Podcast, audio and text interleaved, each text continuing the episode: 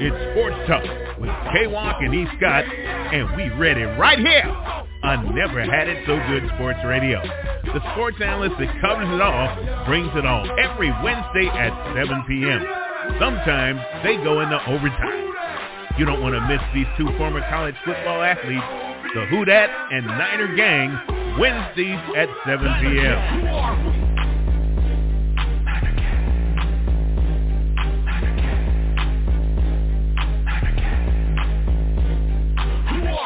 Bang Bang Niner Gang.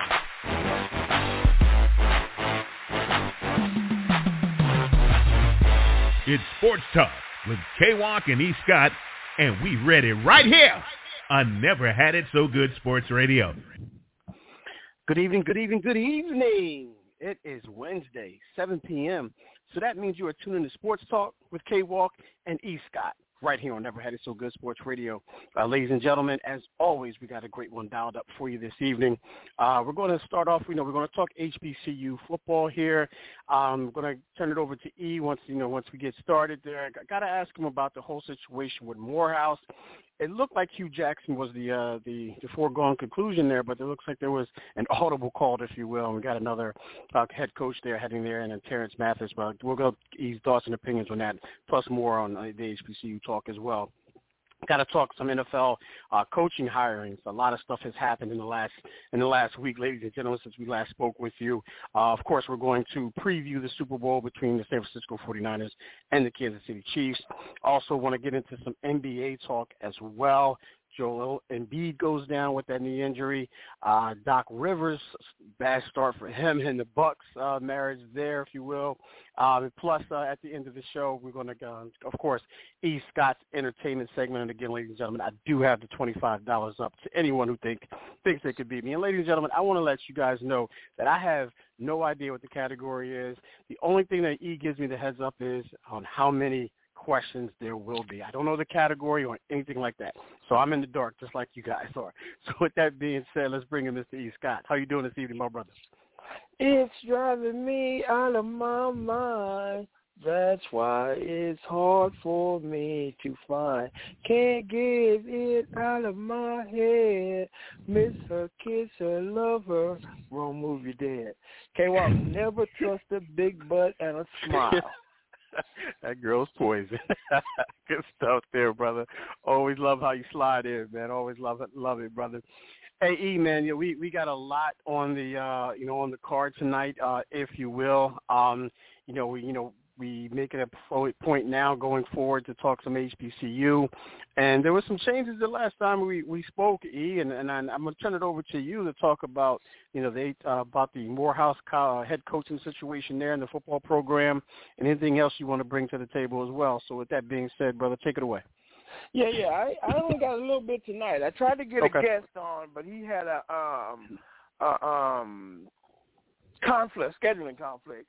So hopefully okay. we can get him on next week. Um, we've had him on before, uh, Brother Gus Johnson, to oh, talk yes, about HBCUs. But yeah, we're gonna try to get him on. Either Drew, because Drew, Uncle Drew, actually, we've had him on before too. Uncle Drew actually went to Morehouse. He's a Morehouse alum. So um, hopefully I'll line one of those guys up. But yeah, it looks like, like I said last week, K Walk, the HBCU life is is a bit different. If you mm-hmm. didn't come up through it like I think guys who played for an HBCU go on to be good coaches because they know what to expect and what not to expect. But if you coming from the NFL, then down to an HBCU, the drop off mm-hmm. is tremendous. It just it just it just is what it is. And again, you have to have a certain mindset. Now, Coach Prime went to Jackson, and I think he was very successful in making. Well, it wasn't really a transition for him because he never coached in the NFL. He coached right. high school, so going to Jackson State was kind of like a step up for him. But I think he, you know, it had its trials and tribulations, but he knew what to expect and what not to expect. And then you had Hue Jackson spend some time at Grambling, and he was unceremoniously rolled up out of there which he didn't think was fair because he, he spoke out against it. And then he goes over to Morehouse, and from my understanding, they're in a little bit worse shape than Grambling was actually in, and they just couldn't come to terms. And so Morehouse was like, kind of like when um, Bethune did with um, um, Ed Reed. Hey, now, now, we we gonna go in another direction, and I mean, and that just is what it is. I mean, the current slate of um HBCU football. There's really not a lot going on now.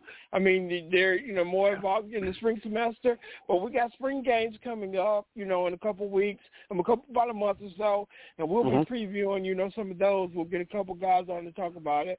But um yeah, they uh Morehouse had decided to go with Terrence Matthews as, as opposed to Hue Jackson. Now I hadn't heard anything from Hue's camp, but Hue right. seemed like the type of dude that'll speak out. Because I know when we wrote him about the set, he spoke out against us. So yeah. you know, we just gotta kind of stay tuned for that. But yeah, I don't have a lot on HBCU this okay. week.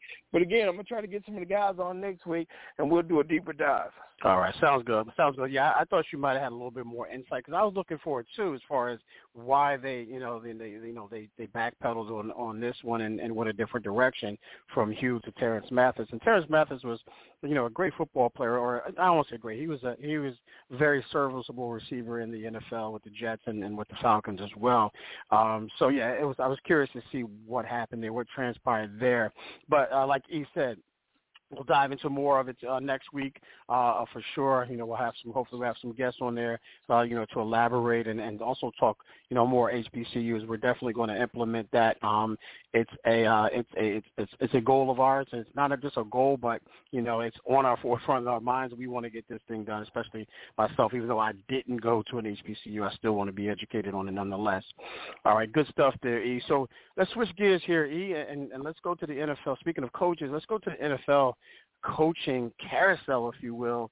And um, I want to start off with, you know, there's so many different, you know, ways to start here, E. But I want to start off with uh, Dan Quinn, the former uh, defensive coordinator for the Dallas Cowboys, going to going to Washington, uh, the Commanders there.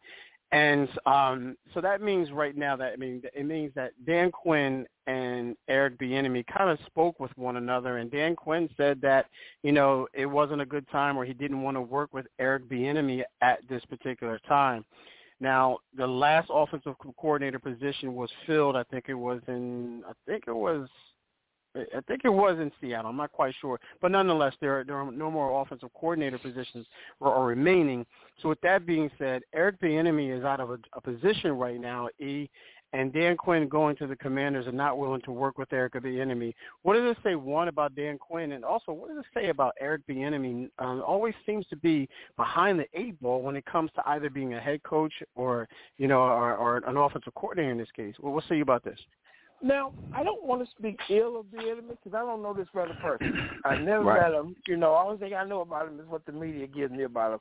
But K Walk, what do they say? When there's smoke, there's fire. There's, there's yeah. got to be something there because this dude can't seem to. I mean, he knows the game of football, and he's a hell of an has a hell of an offensive mind. But I mean, when you had your head coach come out and say, "Hey, players are saying you too hard on them or yeah. you you too military militaristic or whatever. It's just it, it's got to be something there. And I mean, because Dan Quinn hadn't had the job for about forty eight hours. He's no no no no this this this ain't gonna work. And I can't I can't really blame Dan Quinn for that because if you go into a franchise, especially as one as as dreadful as the Commanders, yeah. you want to bring your own people in. I get that. I mean, yeah. because you're saying, okay, if I keep this offensive um, offensive coordinator, that means they had the answers all the while. Why weren't they doing it? So now we we. I mean, I don't I don't really fault Dan Quinn for this, but yeah. It only took about 48 hours, K-Walk. And like I yeah. said, where there's smoke, there's fire. There's got to be something there. Now, if I'm Bieniemy and all the OC jobs are taken, whatever, I call my buddy Andy Reid up and say, hey, yeah, I hear y'all got a game coming on Sunday. Um, put me on a 10-day contract. Y'all need some help. I mean, I can, I can, I, I can guarantee you, Kadarius Toney will line up on side. He won't be outside. I mean, you know, whatever, whatever. But I mean, mm-hmm. I think I think Bieniemy is going to land on his feet because again, he's got an offensive mind. He might not start the season. I mean, he may be go into the off season without a job, but before the start of next season, he'll be on somebody's staff doing something. But I I, I don't think he's ever going to be a head coach, and he'll probably be an OC again somewhere But again, there has to be something there that we don't know because everybody just don't get it wrong when the, when the opinion is the same. Yeah, and I have to stand corrected. I have to make a correction here. The Seahawks actually do have an offensive coordinator position available. Now, I'm hearing, or I'm, I'm reading now that Eric Bieniemy is on their radar, but they just brought in um, former head coach of the San Francisco 49ers, former head coach of the Philadelphia Eagles, UCLA, and that's Chip Kelly as their offensive coordinator.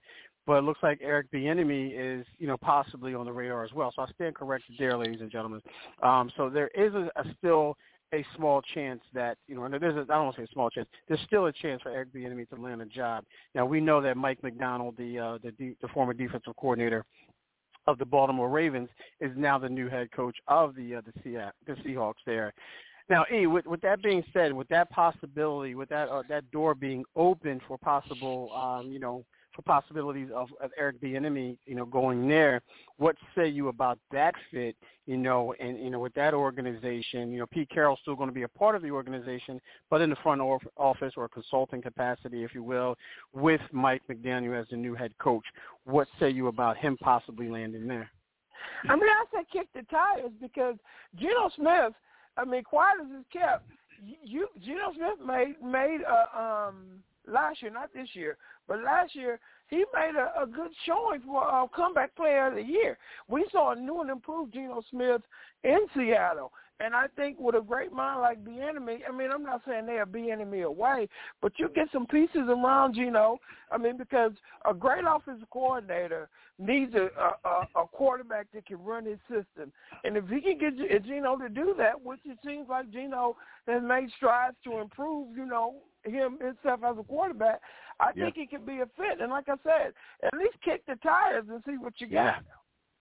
Yeah, yeah, and that's that's um, it may not be a bad collaboration, man. There, Chip Kelly.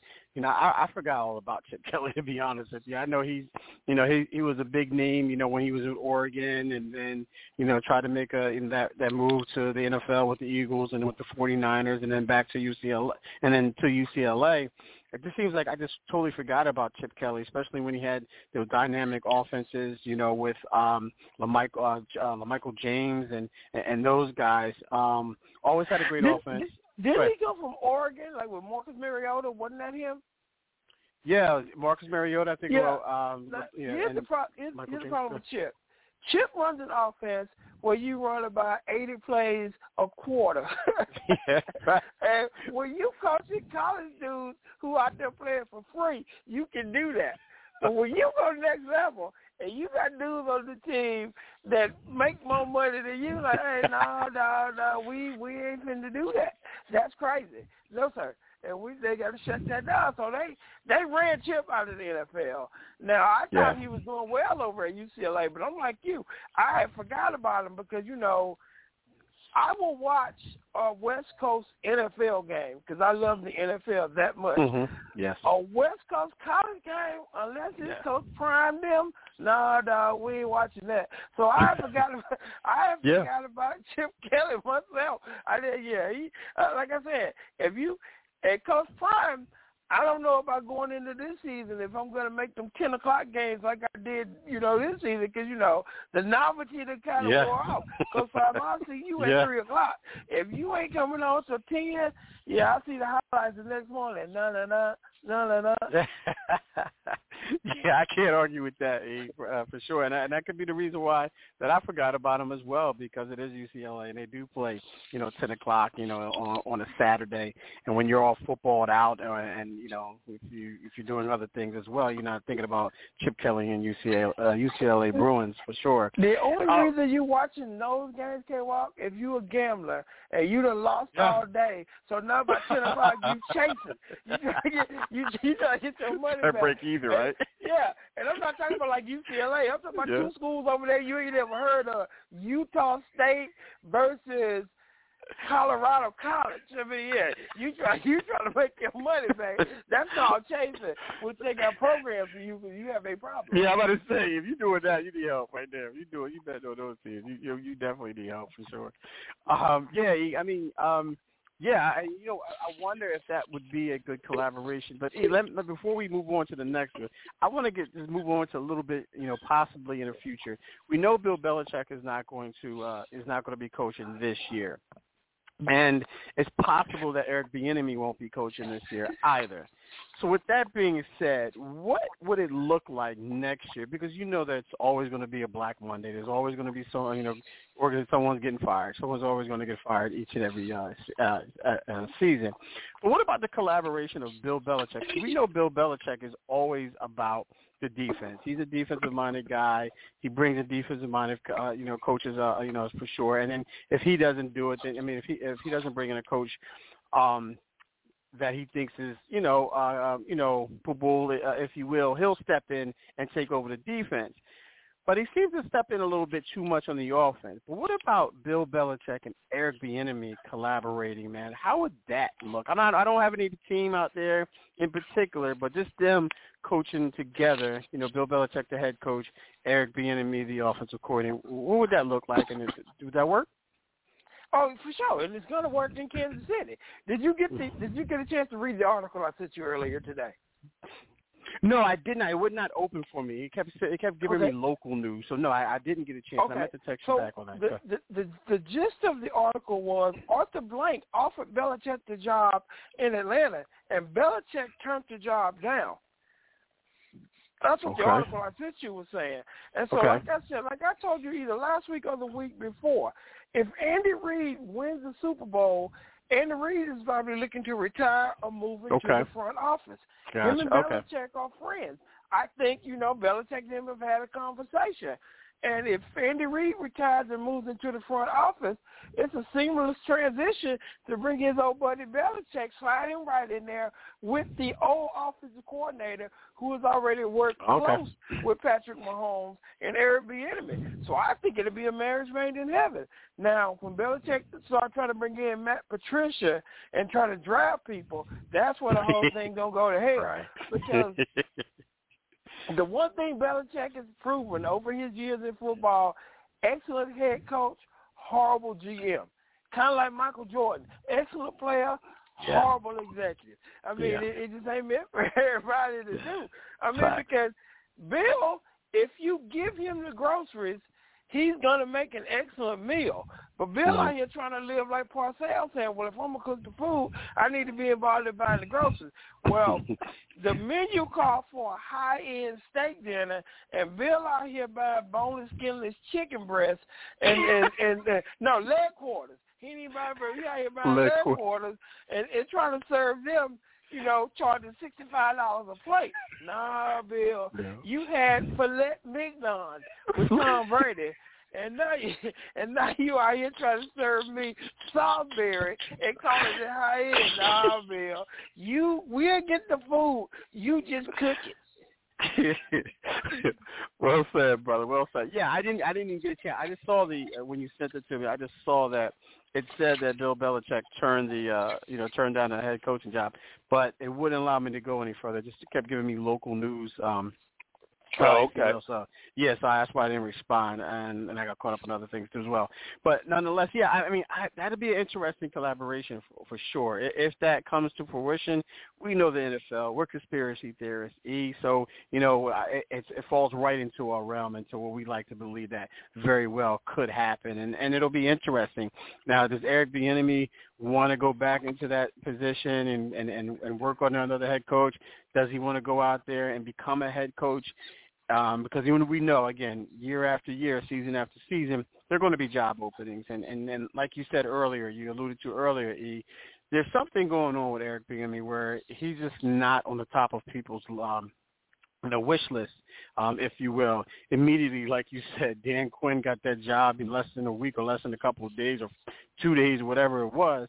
He he came out and said that you know he's not going to work with Eric Bieniemy at this time. So I, I don't know what's going on with Eric Bieniemy, man, because we, you know, there were rumors out there that he wasn't a great hire. You you alluded to it. You mentioned it earlier that in the beginning of the season that uh, the players saying that he was too intense. Ron Rivera came out and said, yeah, you know, he was too intense. I, I don't know. I don't think I've ever heard that too intense as an offensive coordinator.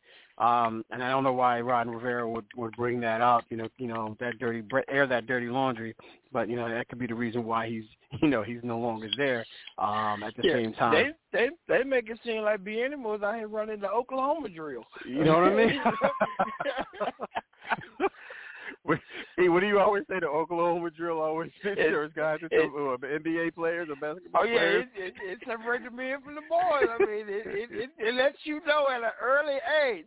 Hey man, I told you because what it did for me was, yeah, man, I read pretty good. I can go to Yeah. college another way. I mean, yeah, that that that Oklahoma drill will let you know quickly whether or not this is for you. And it, it, it turned me to a wide receiver real quick too. guys, by the way, that drill's no joke, ladies and gentlemen. If you don't know what it is, Google it, look it up, YouTube it.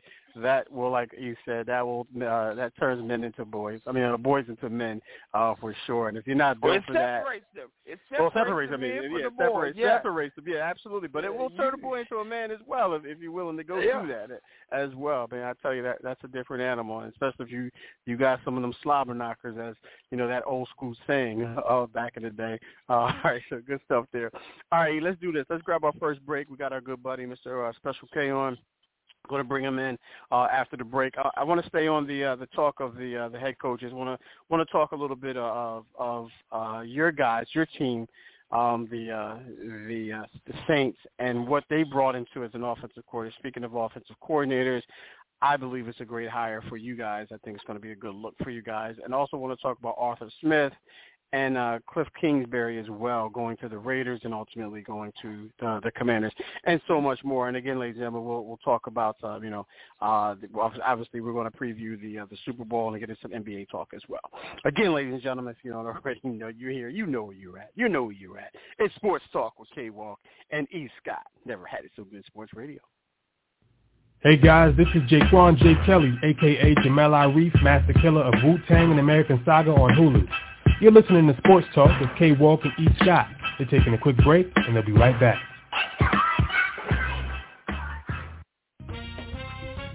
At Vintage Labs Collection, we are a multifaceted team of medical professionals dedicated to delivering the best quality products to patients. Our mission is to deliver the best supplement and patient outcomes in healthcare environments and consumer homes. Chat with our consulting pharmacists by visiting our website at www.vintagelabscollection.com. Supplements are not highly regulated, but Vintage Labs holds the standards higher than most. Do you need tile installed in your home or business? Then John Robinson Tile LLC is the company for you. We have over 60 years of experience installing tile. We do bathrooms, kitchens, and so much more. Give us a call at 803-529-0092. Check out our website at www.johnrobinsontile, the number 2.com. Visit us on Facebook, Twitter, and Instagram too. Just search J. Rob Tile or John Robinson Tile. We're licensed and insured and Schluter certified. If you need tile installed, we are your company. We believe in laying hands on everything that we do. That's John Robinson Tile Installation Service for new and old homes.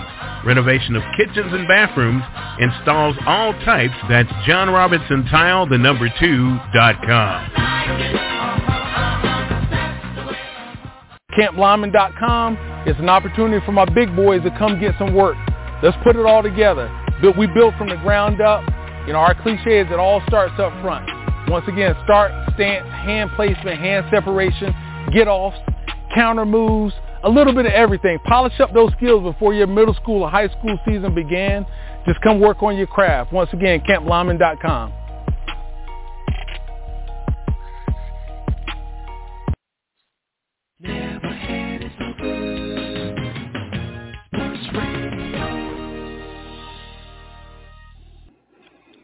Welcome back. Welcome back It's Sports Talk with K Walk and E Scott right here on Never Had It So Good Sports Radio. Uh, ladies and gentlemen, if you're just joining us uh, before the break, we were talking about uh, we were talking HBCU, Morehouse football, Hue Jackson, and uh, Terance Mathis. Uh, we're going to dive into uh, a little bit deeper, ladies and gentlemen. So you didn't miss too much there, but next week uh, we're going to dive into uh, that deeper, plus so much more HBCU as well. Uh, we were talking about NFL coaching hirings as well. Dan Quinn, Eric Bieniemy, Bill Belichick um, as well. I want to stay on that uh, that topic as far as NFL coaching before we get into our preview of the uh, uh of the Super Bowl, Super Bowl 58 between the San Francisco 49ers and the Kansas City Chiefs. Uh, e, and we got our good buddy uh, Special K on. Let me bring in Special K here. Uh, Mr. K, how you doing this evening? Thank you so much for joining us this evening, brother. I appreciate it, man. How's everybody? Everyone okay? Doing well, doing well. Doing well. Yeah, um, yeah. Before the, you know, right now, E, again, I want to stay on the topic, and I want to talk about Cliff Kingsbury right now, and kind of a flip flop that he did. Um, you know, he was, you know, announced he accepted the position, the offensive coordinator, uh, with the uh, the the Las Vegas Raiders, and then he pulled a Josh McDaniels, if you will, and went to uh, and, and and went to the Commanders to team up with Dan Quinn. Um, what say you about that move? Um, what do you what do you make of that move? E? Why was that move made? In your opinion, I know it's hard to, you know, figure out Cliff Kingsbury. I don't even know how he's in consideration, let alone having two jobs basically at the same time, if you will. But your thoughts and opinions on what t- transpired there? Well, I never really trusted him since he left Arizona. So right.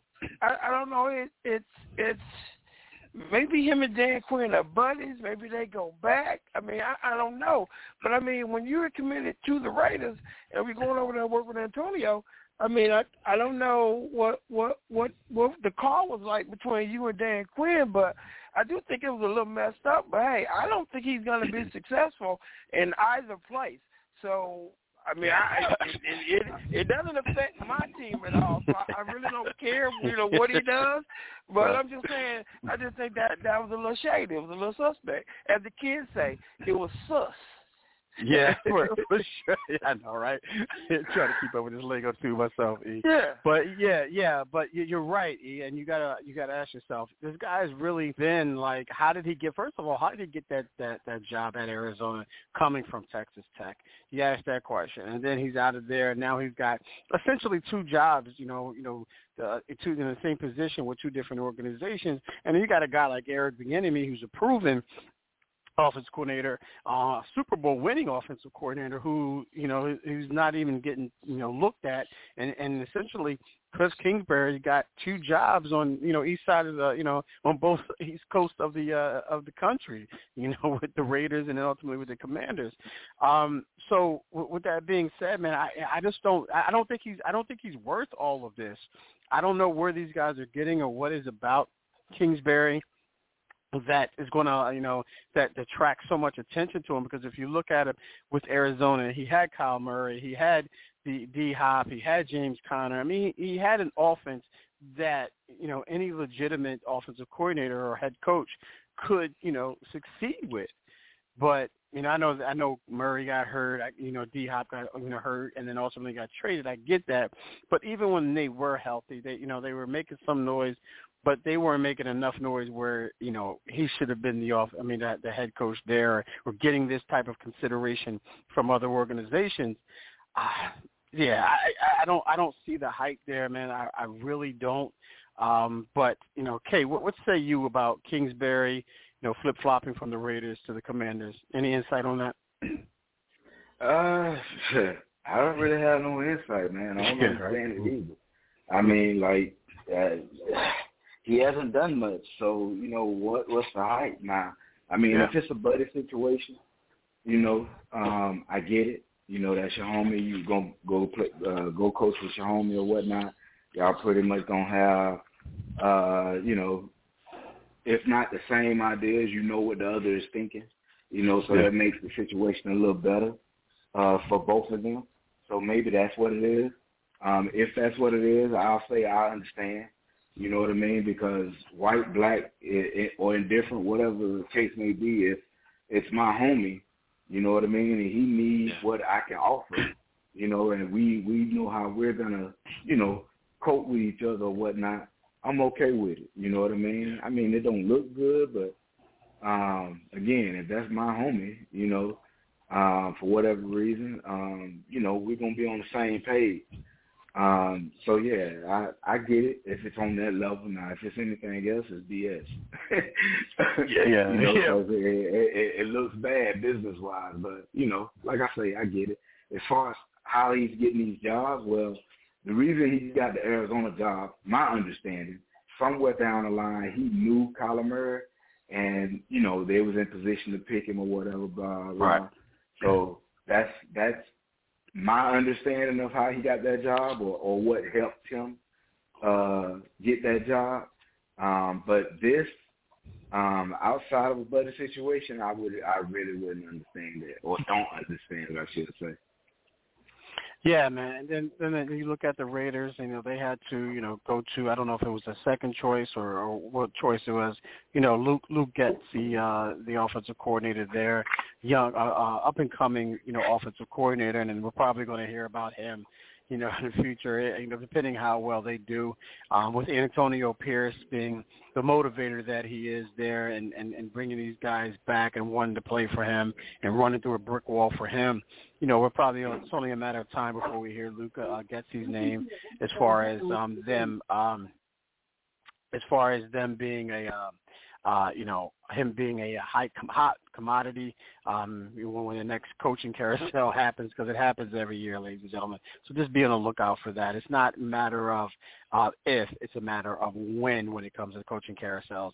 Uh, but Eve, let's let's switch gears here. I want to talk about your New Orleans Saints, man. And your New Orleans Saints uh, got a uh, made a pickup there with um, you know with Klint uh, Klint, excuse me, Kubiak, who's the former uh, um, former pass coordinator, offensive assistant with uh, with my San Francisco 49ers, man. I'm telling you right now, guys, you are getting the, the Who That Nation. You are getting a Jim and this guy. You're getting a guy that understands the game. He worked he worked under Kyle Shanahan, so you know that he he knows what he's doing, man. And he's the pass. He was a passing coordinator of the uh, of the San Francisco 49ers.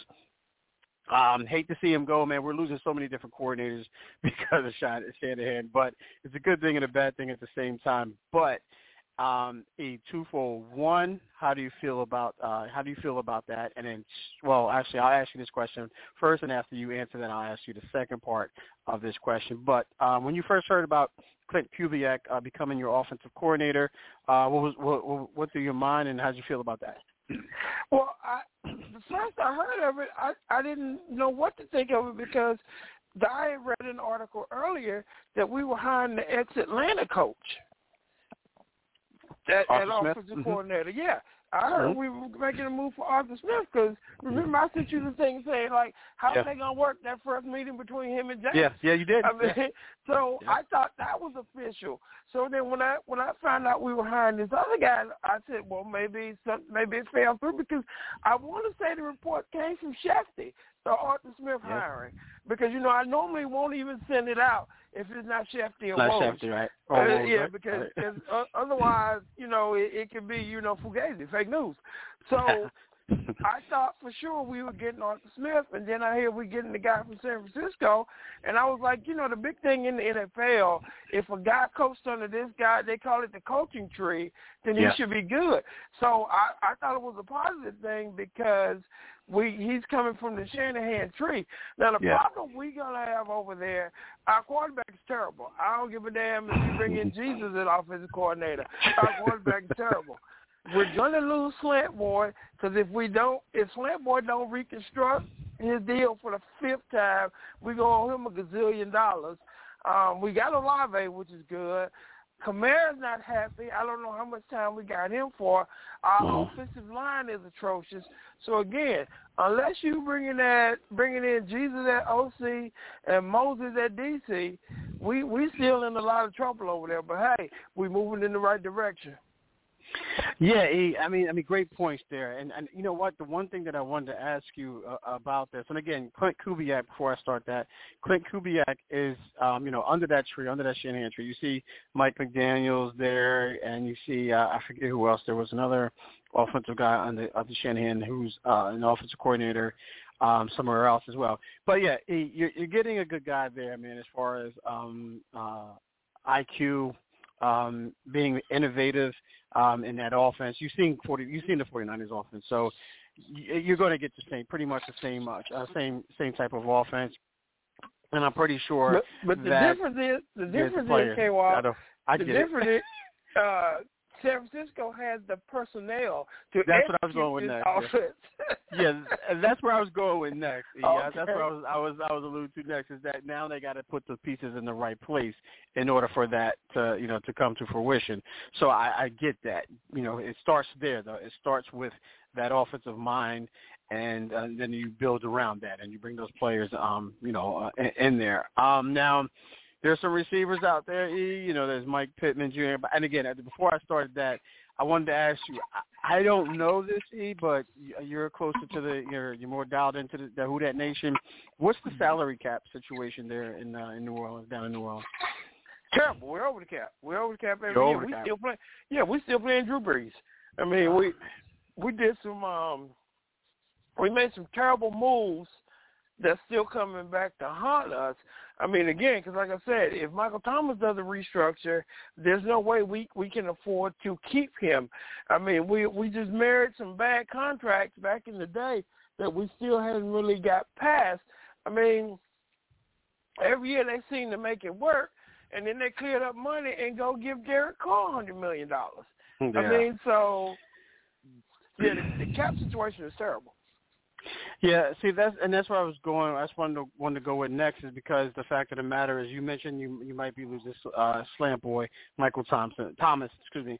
Uh, for those who don't know, um, yeah, that, that's going to be tough, man, because you got some receivers out there on the market that could help that offense, like a Mike Evans. I know he's up there in age a little bit. He's ten years.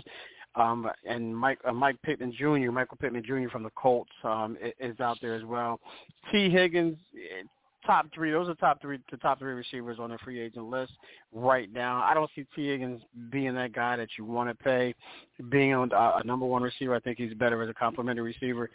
But yeah, yeah, I think they have to clear up before anything can has happened. You can bring in any coach, like you said, Jesus himself can come in there, and unless they clean up that salary cap situation, then I, I think you guys are going to be you're hurting for for sure. Especially if Michael Thomas doesn't want to re- renegotiate his contract, you're going to have to waive him, and then there's going to be some dead money there. I, I don't know the situation with AK-41 there, so I, I don't know what's going on there, but I will see. But um, nonetheless, let me ask uh, let me ask Kay, who's a Buccaneers fan, rivalry of a rival of uh, this, uh, the New Orleans Saints. Your thoughts and opinions about uh, Klint Kubiak being hired as the uh, offensive coordinator there in uh, in, in New Orleans? Let me make sure I'm clear. This cat comes from uh, San Francisco, right? Yes, sir. He's their their, their passing coordinator, offense assistant, but official title is a passing coordinator. But yes, prisoner prisoner of the moment. You know what I mean? I don't think it looks good. Prisoner of the moment. You know, um, it, this is one of the things I, I don't necessarily like about the NFL. I get it, but I don't necessarily like it. I mean, just because he was one of the coaches over there, and yeah, yeah, the offense looked good, but again, they got great personnel over there as well um, you know, doesn't mean he's going to be good. Um, I mean, time will tell, but that doesn't mean that you know this guy's going to be or going to be able to produce what he was doing or what he was a part of in San Francisco. So you know, prisoner of the moment. You know, and that's that's nothing against Mr. Kubiak. Ain't that the uh, old quarterback for the Denver Broncos back in the day? Or was that Gary? Gary Kubiak. I think, yeah. Mm-hmm. yeah. Oh my bad. Okay. Anyway, um, like I was saying, just prisoner of the moment, man. I ain't gonna drag on because I I can't, you know, ain't nothing too much to say. Um, if it works out, great. Um, I hope it don't, but uh, that's that's another story. Uh, but he yeah, is, I'm, I'm he is the son. Yeah, he is the son of Gary Kubiak. By by the way, ladies and gentlemen. Go ahead. I mean, okay. Okay. yeah, so yeah, prisoner of the moment. Not no no no disrespect to Mr. Kubiak or whatever. If he does great, I mean kudos to him. But you know, um, that's how I'm gonna label it. uh, you know what? I sound like a little bit of I don't want to call it hate, but you know rivalry talk there. I'll call it, I'll I'll call it that. No, it's hate. You're right. It's hate. Yeah. It's hate. Oh, yeah. Haters gonna hate. All right. Yeah. Good good stuff. Good stuff. All right. Um, what else I got on my list here, man? I just wanted to throw some out there. You mentioned um Arthur uh, Smith, E, and you know as you mentioned, he was supposed to be, or he was named the uh, offensive coordinator uh, for for the New Orleans Saints, and then again, same thing with you know uh, you know with Clint Kingsbury. He was named the offensive coordinator of the Raiders, and then flip flopped to, to the Commanders. Same thing happened here with Arthur Smith, Saints, and then ultimately the uh, now the Steelers. Um, don't know what happened there. I think a lot of that Jameis Winston, you know, issue may have something to do with it. I'm not, you know, I'm just saying, I'm just simply saying, ladies and gentlemen, I don't think that would have been a, a, a comfortable first day of the on the job together, if you will. Go ahead, you got something to say? So, Good. so you said Arthur walked in and say it's me and Jameis. And they said, well, we going to keep Jameis here. You get your ass up out of here. and that was the end of that relationship. Nah, he tried to come in and put his foot down. It's me or Jameis. Hey, we ain't paying we ain't paying Jameis about two million. Yeah, we gonna go roll with Jameis. I mean, you, I don't even know what they're paying Smith, but uh, you called Right. but now you you ain't got to go home, but you got to get the hell up out of here. for sure. And and then he winds up. You know, I don't even know what Arthur Smith's um offense Credentials? philosophy is. No, this is his philosophy. I don't know what he, he. I don't know where he came from. I can look that up. But just off the top of the head, I just don't. With that offense, looking at the uh, the Atlanta Falcons offense, what were they trying to do? I don't know what they were ultimately trying to do. They had two great, well, three great weapons in Bijan Robinson. Um, we know that Kyle Pittman and then uh, London, Drake London as well, and they just couldn't get it done with the quarterbacks. I mean, they had Redmond and they had um, Heinicke, and then they had another guy, I forget who else it is, and they just kept rotating those quarterbacks. So I can't tell you what type of uh, uh, offense philosophy Arthur Smith runs. But nonetheless, he's in uh, the Steel Nation. He's with the Steelers right now, um, and I, I don't know. You know, I guess that's what you know they like. I don't know. Again, I don't know what it is. They have a quarterback there, and um, it, what's the young kid's name out of Pitt? Um, can't think of his name right now. His name escapes me. It'll come to me in a second. Uh, usually it does. And then they have, you know, uh, Pickett. Pickett, that's his name. Kenny Pickett. And then you have George Pickens, the receiver. Then you have two two-headed monster and and uh, Najee Harris and uh, God, the other running back escapes. But nonetheless, they have a serviceable offense and they have a young uh, uh, uh, uh, tight end as well. So it's going to be interesting to see what that looks like. E, your thoughts and opinions on, on Arthur Smith going to the the the, uh, the Steelers, and you you you probably know more you than better than I do because you are a, rival of the, the Falcons and you've seen them twice a year. What say you about the Arthur Smith uh, collaboration with uh, Mike Tomlin in uh, in, in, Pitt, in Pittsburgh? I, I, like Kay was talking about Kubiak, prisoner of the moment. I don't know what this prisoner of because I'm gonna I'm gonna go back to a term we've used many times on this show when it comes to Art Smith. Hey man, we've seen his movies and wasn't none of them good. Like you said, he got Bijan Robinson, he got Lundgren, he had Pitts, and Mhm. and they were still atrocious, awful.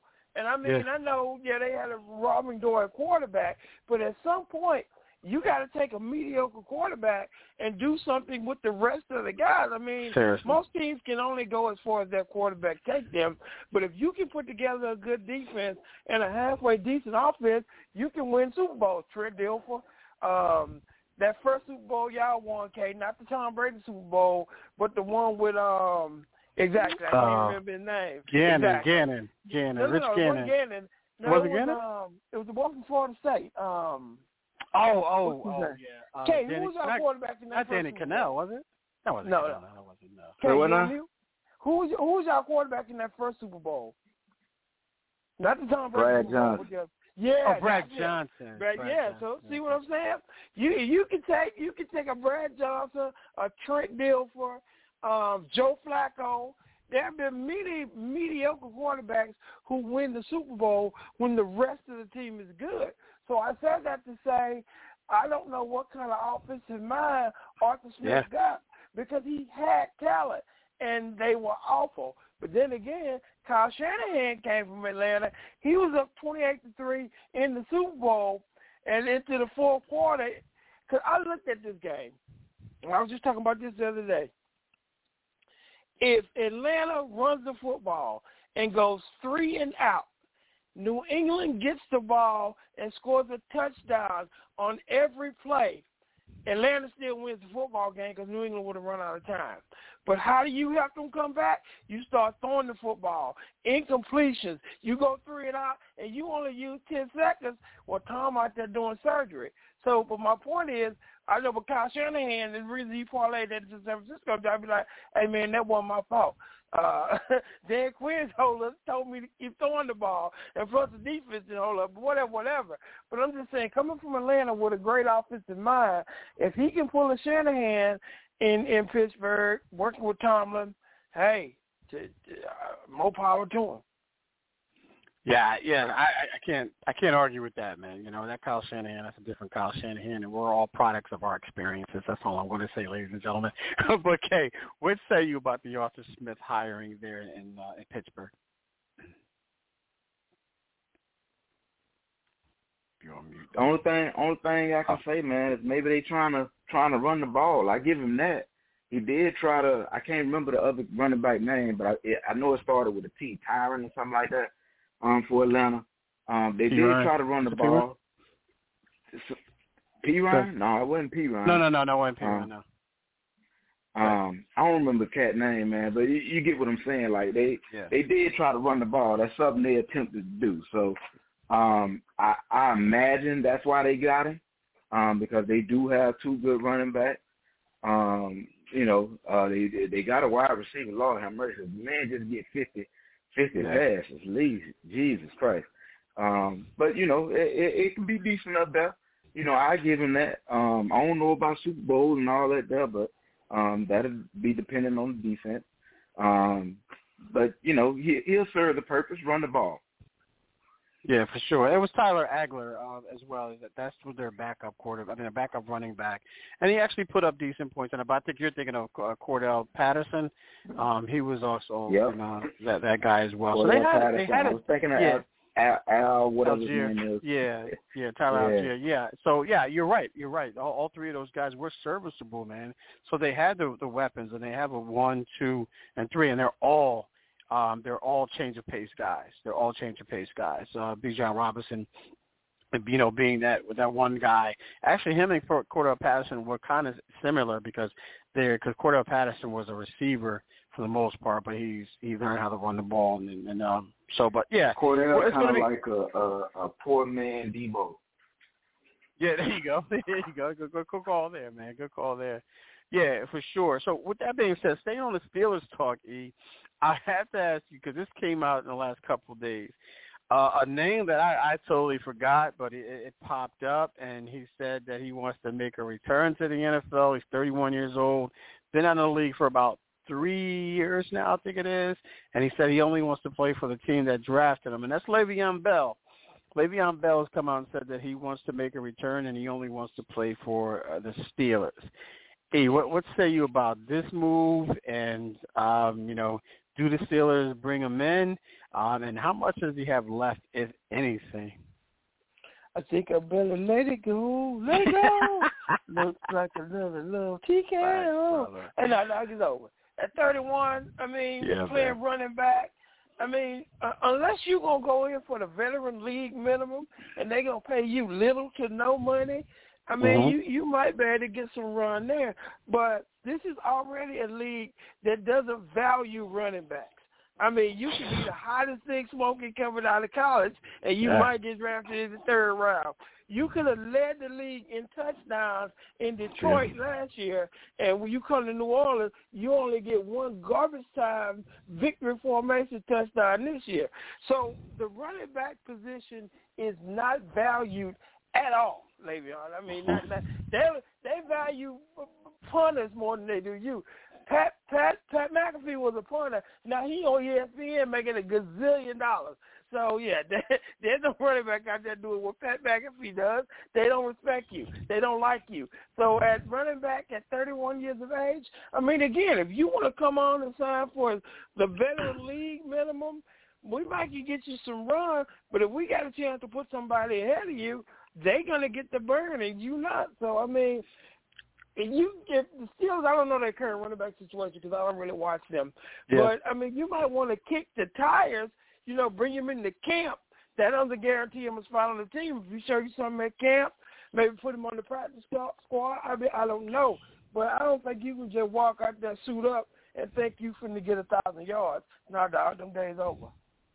Yeah, and, and you look at it, and you, and when you look at the uh, the running back situation there, and when, in Pittsburgh, you got Najee Harris, as I mentioned. You got Jaylen Warren as well. That's the other guy I couldn't think of. Um, Najee Harris, yeah, yeah, Najee, yeah, Najee Harris and and Jaylen Warren. Jaylen Warren was serviceable as well when Najee went down. Um, he he stepped in and and and gave some quality, uh, you know, yards and and and, and touchdowns there. You know, our fantasy fantasy guys out there. If you have if you have if you play fantasy, you know, and you have Jaylen Warren, you know, he helped your team out tremendously. But yeah, I mean, Jaylen. I mean, um, uh, Le'Veon Bell coming into this at 31, as you mentioned, E, as you alluded to, when we talked about, you know, at the beginning of the season, when we talked about guys who are still in their prime that weren't getting the the money that they des- they felt like they deserved, like you know, Saquon Barkley, like a Tony Pollard, like Ezekiel Elliott, you know, those guys who are, are younger than uh, younger than Le'Veon Bell, and you know, still haven't produced, and they've been playing. Even though 31, you know, is young, but in football years, as a running back, it's not young, ladies and gentlemen. It's not because the shelf life for a running back, if you if you play each and every year and you stay healthy, the shelf life of a running back is at 28. That's generally when you start to decline at you know as an NFL running back. 31 and you haven't played in the last three years. Yeah, it's not going to work, man. I mean, someone may, you know, he said the Steelers. That's all he wanted to play for. The Steelers, like you said, E, to use your term, kick the tires, see what he has left you know, you know, how long can he stay healthy, things of that nature. Can we use him as a return guy or something like that? But you know, long term, I just don't see him, you know, being the answer for not just the Steelers, but any other team that wants to bring him in, you know, for sure. And nothing against Le'Veon Bell. I don't know what his workout regimen is like. He may be in the best shape, um, you know, but I, I don't see it happen. But Kay, real quick, what what say you about Le'Veon Bell? You know, and his potential, you know, comeback, uh, if you will, with the Steelers or any other organization? Well, well, uh, this this one gonna make E smile. And in true K fashion, I'm gonna go a little against the grain this time. okay. Um, you know, because um, so the the league lead in rushing touchdowns this past season, or tied for the league, was Mostert, right? Y'all are yeah. y'all aware Mostert is 31 years old? Mm-hmm. You know. Yep. So yeah, offense. Okay. but here's here's the difference. So, Kat. that offense. Most of that played offense. last. No, no. Most of played last year, the year before, the year Yeah. before, and the year before. They Preach. ain't played Absolutely. three years, dog. Hey man, no nothing That's- get you in football shape but football. Right. A- absolutely, absolutely. I, I don't I don't disagree with you, but here's where I'm gonna lean with Le'Veon. I ain't saying it's gonna happen, but I'm Gotcha. just talking about the, the getting into shape and this, that, and the third. Le'Veon tried to box. You know, now if there's nothing else that comes close to uh the conditioning of football, it would be boxing. Um, so you know, he, he maybe he took too many blows, and that's why he want to come back. But he, he at least he at least attempted to box. You know what I'm saying? So he he got to be in shape. Now, how much shape? Yeah, Yeah. that remains to be seen. But he got he got to be in shape. Now, if he's in good shape and he's in good football shape, now three years off that for him bad knees, that's good because you you need to get a chance to rest and you know what I'm saying. And and if Yeah. you've been working out, you should be strong. Now, does he have football speed? Now that's another story. So Right. like E was saying earlier, I would bring him in, you know, kick Kyle a little bit, see what's happening. You know what I mean, and, and, and go from there. But I I I, I, don't, I wouldn't put too much of an age risk on him because he's been out for the three years and he's attempted to box and uh, played around with MMA a little bit. So I would expect him to be in some kind of shape. You know what I mean? And, and we'll go from there and see what happens. I mean, let's not forget, Michael Vick, as great as he is, he went to prison for two years. You know what I'm saying? Let alone being away from the game, you and you behind brick walls. You can't you can't get no serious workout, but not no football workout. Le'Veon has at least been in the free world, so hey, yeah, like we said, let's kick kick the tires a little bit. Okay, I will give you this. You do make some excellent points. The three years off could be more of a blessing than a curse because, like you said, with Mostert, and I mentioned Mostert has played the last three years, that's a lot of wear and tear mileage on your body. Uh, exactly. Le'Veon, Le'Veon was a Cutlass, a 79 Cutlass two-door coupe that you put in the garage for three years, and you know now you bring it back out. You got to get, you got to wash it, get it detailed, tuned up, oil change, and put it out there. Like I said, kick the tires. But um he did save three years worth of mileage on his body, and and and if, if you know how they say like good thing they got the bye week next week. It gives them a chance to get healthy. Well, damn, if you get healthy in the bye week, out of three years, you should be what they say. I'm in the best shape of my life. I've never felt better. You know, normally when they say yeah. that, that, that's a detriment. But yeah, he should be able to really say that. Hey man, I'm in the best shape of my life. I ain't never felt better. Okay, that sounds cute, guys, but that ain't gonna work. We know that ain't gonna work. we, we, we know that. We know that ain't gonna. I, I, you know, you guys. I don't know if you guys are lobbying for his agent, but but I get it, man. I, I really do get it.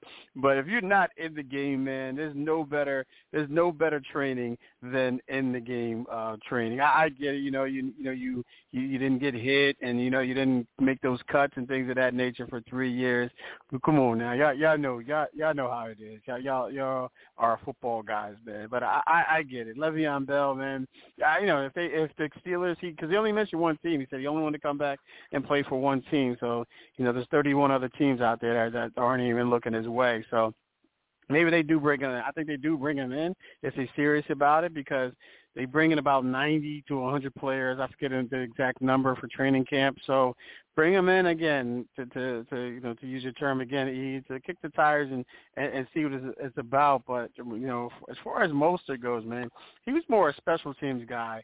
You know, the, the you know for the most part of his career until he got to you know San Francisco, and then this year, I mean, a couple of years ago with the Dolphins, and the um, you know same type of offense. So if Le'Veon Bell can find that right offense, that right system, because that's where most that's why Mostert got you know he took off you know with that 49ers offense, Kyle Shanahan, and then Mike McDaniel's who's a um you know prodigy of of Kyle Shanahan.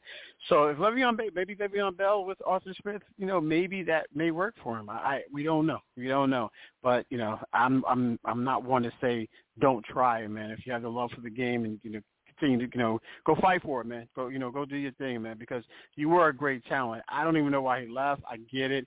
I think him taking that year off, you know, with Pittsburgh and that, that whole situation, I think that kind of set him back. But maybe he's got a different mindset right now, and you know, he's going to go back. But we we've seen you know bigger stories and, and, and definitely bigger com- comebacks. So uh, let's see what that happens. Uh, I'm, I'm rooting for you, brother, for sure. I'm a big fan of uh, Le'Veon Bell for sure. All right, Abe, let's do this. Let's grab our uh, next break here, guys. When I when we come back, I want to start. Talk, let's talk about this the the, uh, the Super Bowl before we give our predictions. When we come back, ladies and gentlemen, I want to break down these teams. You know, um, from an individual standpoint. I just want to see. I just want to ask you guys who has the different, who has the advantage at um, different um, at different positions. You know, we'll go quarterback, running back, you know, and and see who you give the uh, the edge to um, in each position. Also, you know, then ultimately we'll break down the game and then we'll give our predictions on that.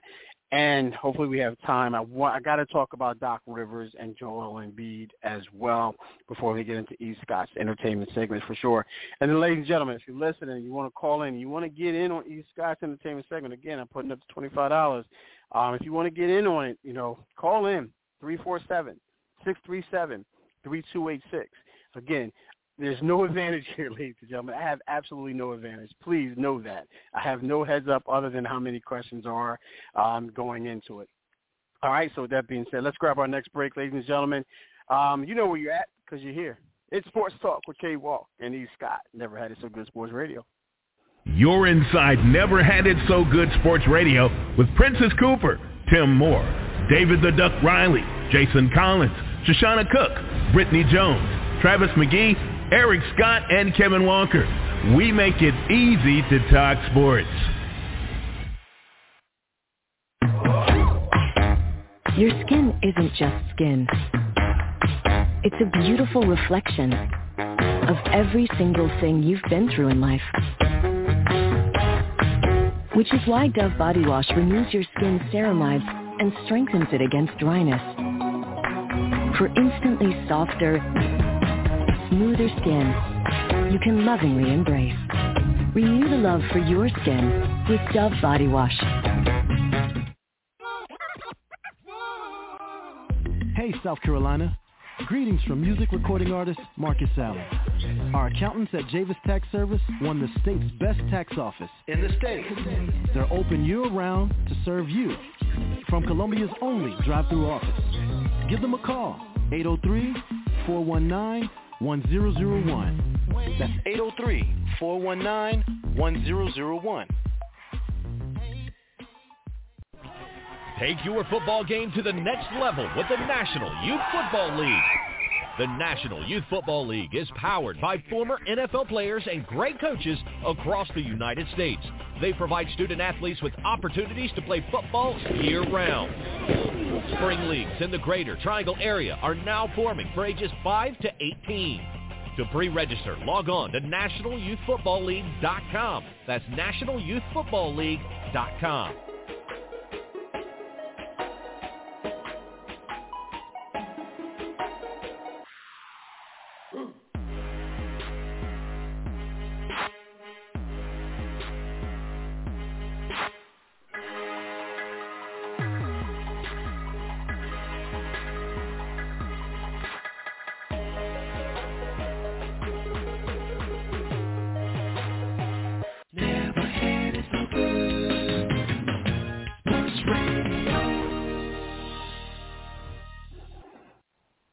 Welcome back. Welcome back. It's Sports Talk with K Walk and E Scott right here on Never Had It So Good Sports Radio.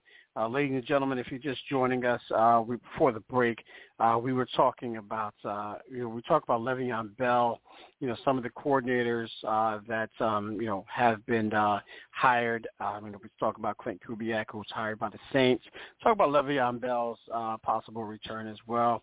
He's come on and said he wanted to return at the age of 31 with the Steelers. Uh, but uh, you know, we'll see how that goes, ladies and gentlemen. All right, uh, ladies and gentlemen, we we got to get into it, and we it's the biggest uh, biggest stage in all of sports, in my opinion. Uh, we're talking about this year. This is a preview of the Super Bowl, and that's Super Bowl 58 between the San Francisco 49ers and the Kansas City Chiefs. And before we get into our predictions here, ladies and gentlemen, I want to uh, ask these guys, and we've got Special K on if you're just joining us, ladies and gentlemen, uh, you know, with us uh, uh, this evening. And yeah, I wanna I wanna start with you know you know who has the advantage at each position. I think some of these may be uh, a no-brainer, may be easy to go with. Um, so I'm gonna start with those who I think that will all be um, on the same page with, if you will, but others, you know, we, we may not be. But nonetheless, let's start with the obvious. You know, I think this is a no-brainer. I think we'll all go with the same the same player here, and that's the quarterback position here, E. And uh, you know, who has the advantage here? You know, obviously you got you know Brock Purdy with the San Francisco 49ers, second year guy, and then you got Patrick Mahomes.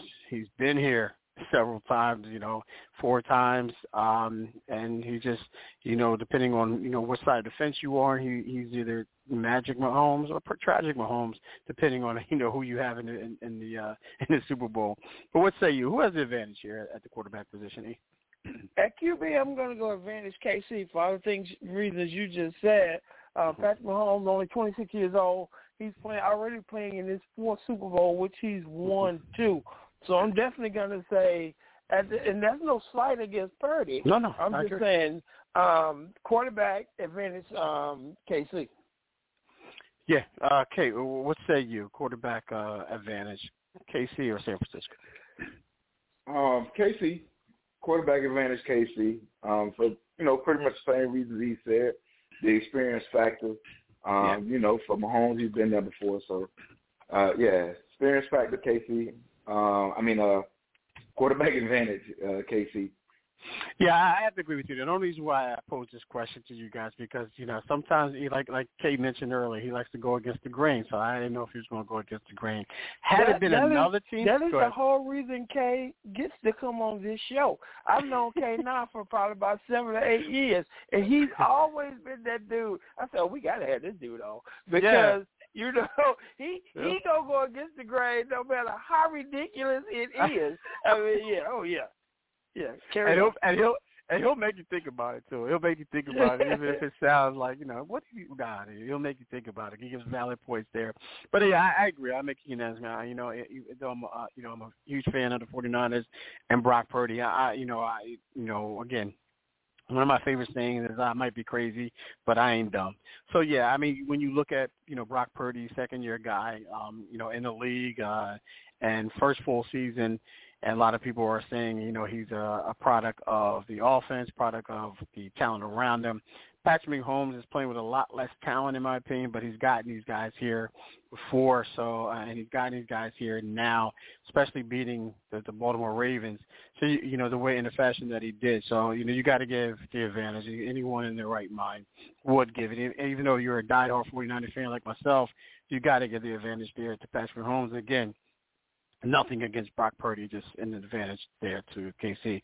All right, next one here. E, uh, I think we might be in agreement on this, but I'm I'm, I'm 99.9% sure we are. We will be. But the running back position, uh, you got Christian McCaffrey on the 49ers side. You got um, Isaiah Pacheco uh, on the uh, on the Kansas City side. What say you about uh, who has the advantage here?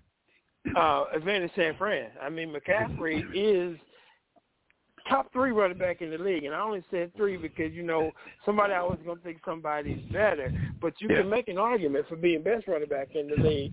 But um, definitely advantage San Fran at running back.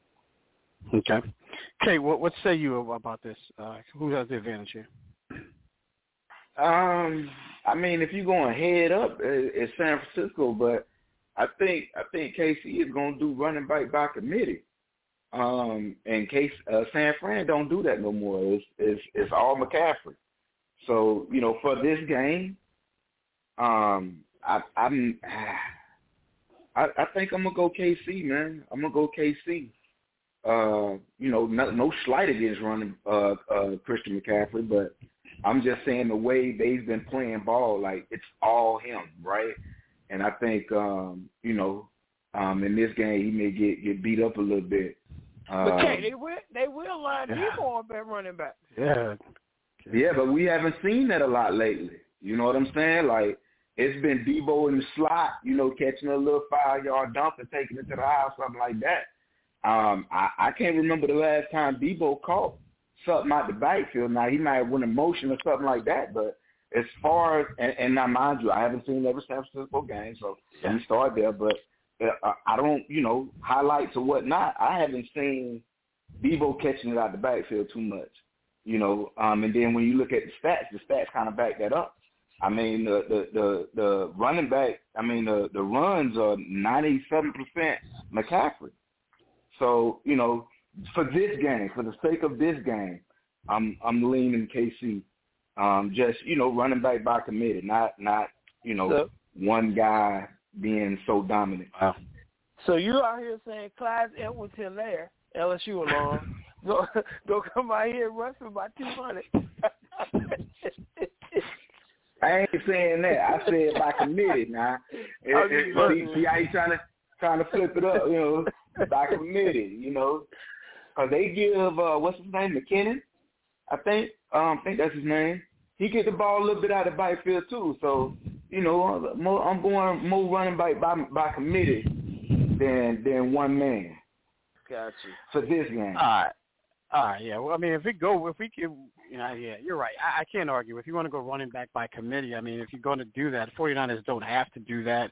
The Chiefs do. But based off that argument, I, I mean, based off of that, um, you know, that that argument where as far as Helaire, I don't think McKinnon's playing. I think he's been hurt for the majority of the season. But I get where you're coming from there, um, for sure. So if it's go, if it's going to be by committee, and you put two against one, then you know you, I, I understand that argument there. But I'm going to go. I'm going to go with the 49ers. I just think that you know, um, you know, Christian McCaffrey has, has proven he's in the final. He's one of the finalists to be the MVP for a reason.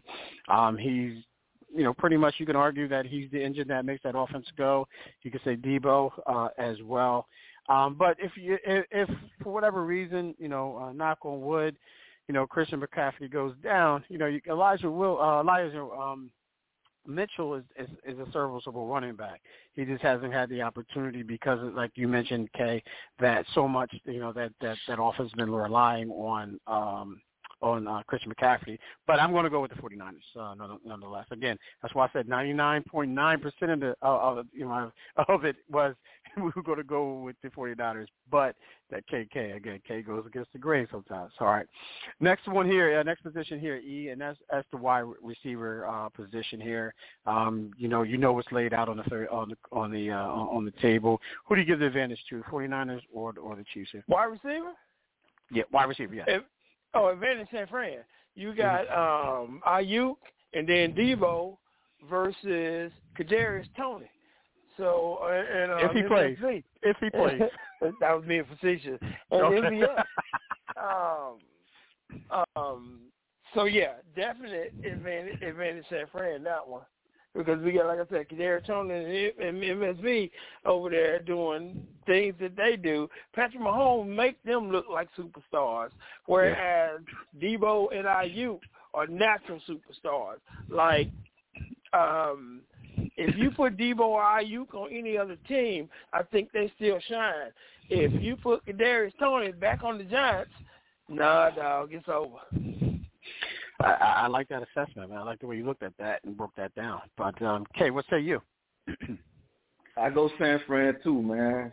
If it's just Deebo, I nah. Um, I go I go San Fran, man. KC they they so inconsistent. Um, them cats be dropping balls and this that. Didn't they lead the league in drops as a team? Yeah, so, 38. Yeah, I, yeah, 38.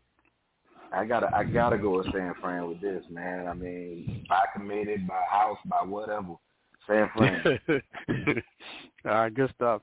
All right, next one here, guys. I'm gonna go with the uh I'm gonna go with the defensive line. Uh, we got the defensive line here, and you know this is this is I don't know where to go with this. I don't know how to feel about. I know where I'm going to go with this, but I'm just trying to get a feel for where K and, and uh, E. So I'm gonna put a percentage on here. So I'm gonna go I'm gonna say it's gonna, it's going to be 33 percent. I think we're going. I think uh, you know it's going to be, or maybe 66 33. I don't know how to.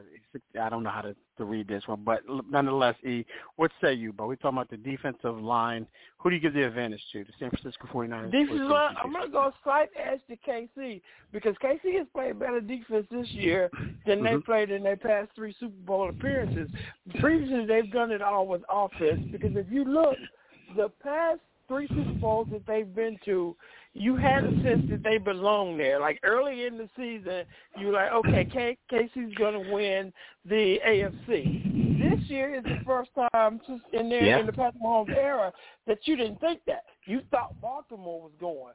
But somehow yeah. Pat pulled off a miracle, him and that defense. Because again, the offense hadn't played particularly well. They didn't even play well against Baltimore. They were limited to 17 points, and the second half for KC was awful. It's just Baltimore yeah. was awfuler, if you oh. will. so, so yeah, I'm going to say the front four. I'm going to give a slight advantage to KC. I said awful lure. yeah, exactly. All right, that's a new like, word. That's I, a new word. I ahead. You, Count. I hit you with filet mignon earlier. Yeah. So yeah, awful lure. All right, um, yo, patent that man. For somebody steals that, we got we got a whole bunch of listeners. Somebody's out there patenting that right now. Copyright that. E. Okay, what say uh, what say you about the uh, the defensive line? well, I seen somewhere this week that uh uh you know, and I, I don't remember who reported it, but the title was Chase Young may may not start because of lack of lack I of uh that, I saw effort. yeah So yeah lack of off. effort. So yeah, all right. So yeah, that helps me just go slide the needle the other way. Uh, I go KC, man. I mean, they arguably have uh, the best, if not one of, if not one of the best, if not the best, defensive tackle in the league. So um, I'm going KC with this one, man. KC D line. Yeah, you know, I, you know, I, I can't argue with that. There, you know, you you question Chase Young's uh, in the beginning his effort. But if you looked at that last game against the uh, Detroit Detroit Lions, you're you're you're going to go again. You're going to you're going to change your mind in that effort because he had one. He had his best game in my opinion. Even though he had any sacks, um, you know what he did. He changed the game in that second half. So if you guys get a chance, look at the second half and watch Chase Young in that second half of the Detroit Lions, where the 49ers made a comeback on that. I mean, he he was a difference maker. I watched him you know, first and foremost because I wanted to see what he was going to, to, to bring to the table. So with all that being said, I'm going to get, you know, with Nick Bosa out there, with Eric uh, uh, Arik Armstead, um, you know, with uh, Javon uh, Hargrave as well. Then you got Randy Gregory coming off of the, uh, uh, you know, coming off of the bench uh, as well. And, and then you got Kevin Givens, and then uh, you know the list goes on and on. There's there's so much depth there um, and then you can uh, you can name guys other than Chris Jones, and then they had an um, their other second the best second best pass receiver uh, pass rusher is out with the ACL injury. The, uh, I forget his name, but he's out. He's played for the 49ers last year. He's out.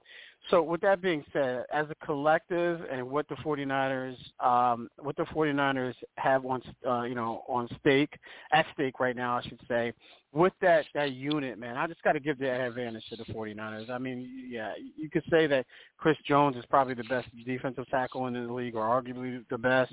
But when you look at Nick Bosa and what he's able to create, he opens up so many things. And then when you have so much energy, and the, and the, the biggest game is on the, on stage in all sports, I think you got to give it to the defensive. Uh, I think you got to give it to the 49ers. So I'm to go with the 49ers here. All right.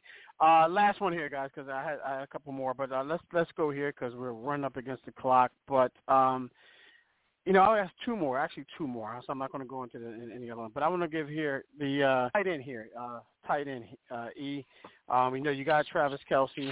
We all know about him and what he's able to bring, you know, to the table. He's a vital part of the Kansas City Chiefs getting here and then you got George Kittle. Um, you know the the the the, the, the uh, that guy who, he could do both um, blocking and receiving um, as well. Um, these guys are big personalities, but on the field, e, and you have to have one of these guys.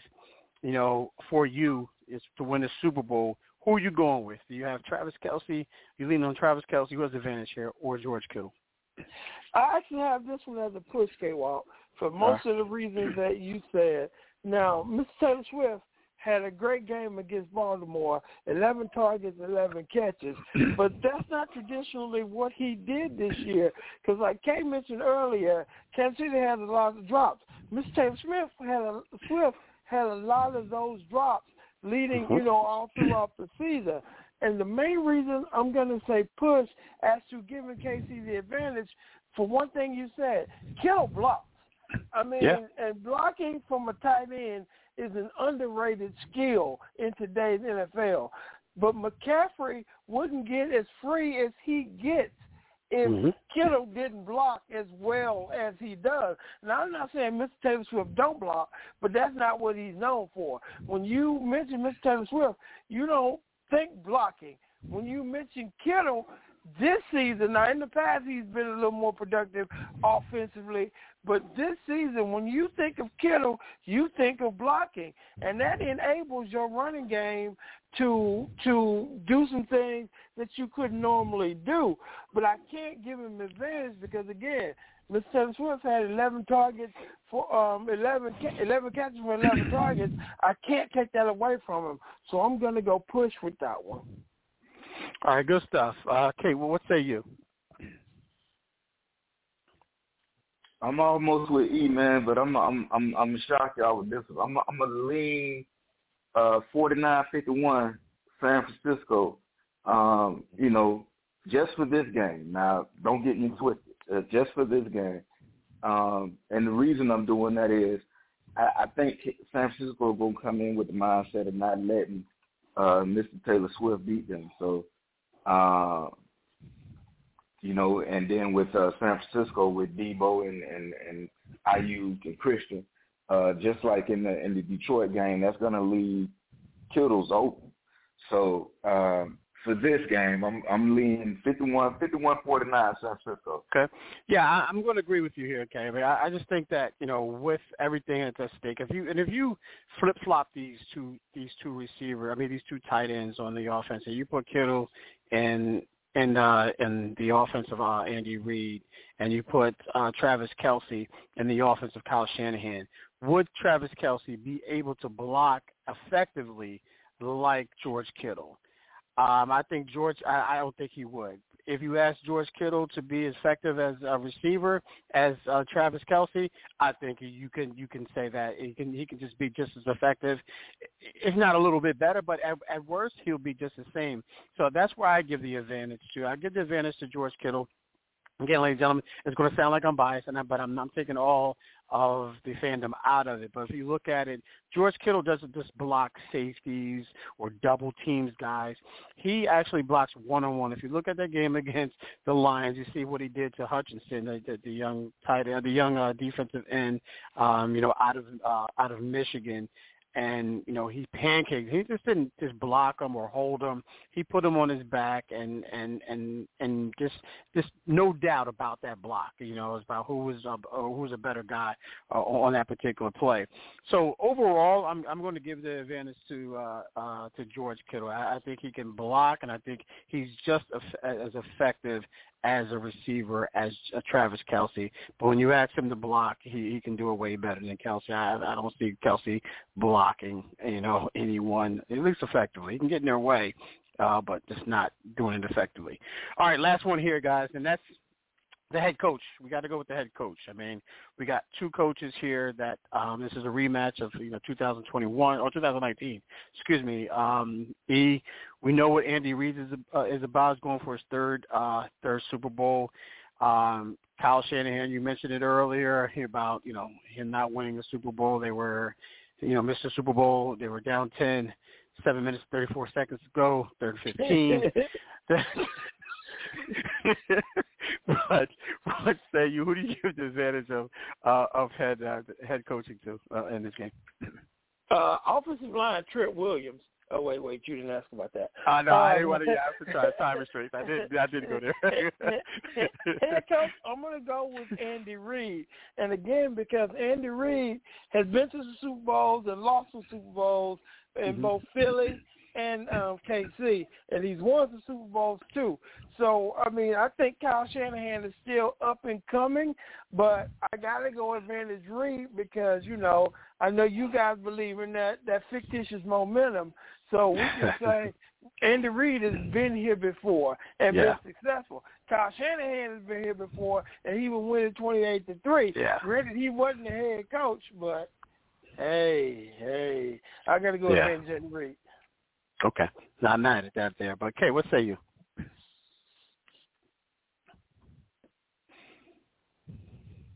Yeah, I'm just talking. Uh, so I'm going. I'm going with Andy Reid, man. I mean, just just for the experience factor, man. I mean, not not for nothing else. I mean, you got to play the game. Yes, you got to coach the game, but there's a lot of glitz and glamour that come with this, um, mm-hmm. which can be distracting to someone that's you know, obviously it was distracting to that offense in Houston.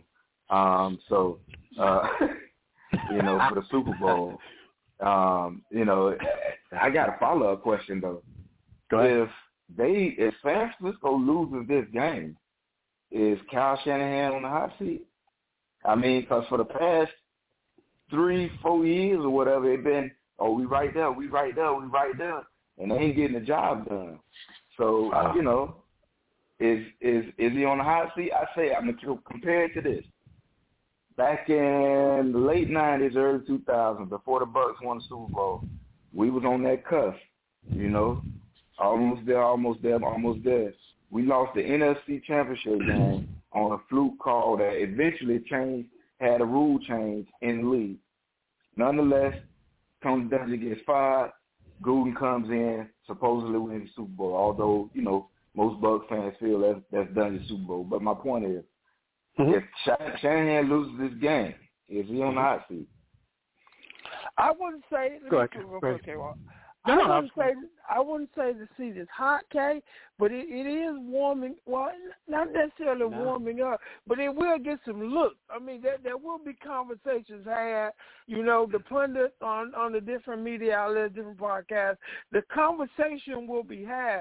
But I think him and Lynch got a pretty close relationship. But you know, when they signed Lynch on, Lynch got like a hundred year contract, so he gonna be the GM over there forever. And I think as long as Lynch is there, I think Shanahan has a job there.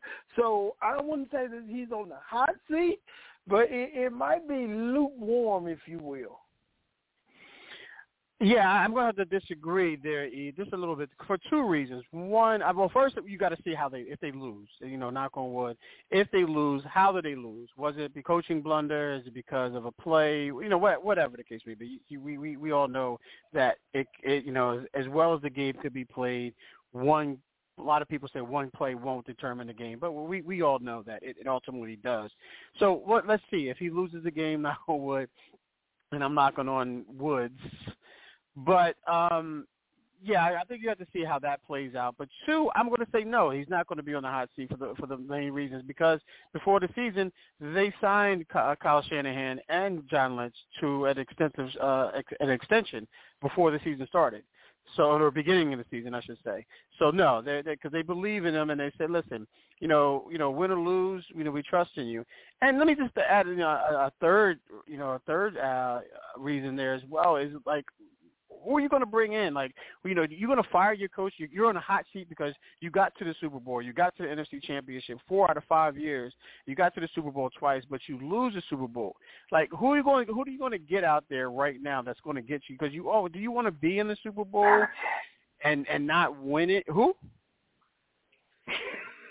did you? Did somebody just whisper her name? Did you just whisper, uh, whisper her name? Who? Man, get the heck out of here. You bugging. anyway, um, you bugging, you bugging with that. Ain't no way in the world. No way. Uh, uh, again, again, uh, yeah, you, if you got a, a, a, co- a head coach um, that's been, you know, successful, they were one game away or one play last year away from possibly getting to the Super Bowl with that injury to, to Brock Purdy. Um, I, I think that, uh, you know, you look at that um, you know, they're they got you know he got to the Super Bowl with with with, with Jimmy Garoppolo. He got to the Super Bowl with a second year a second year quarterback.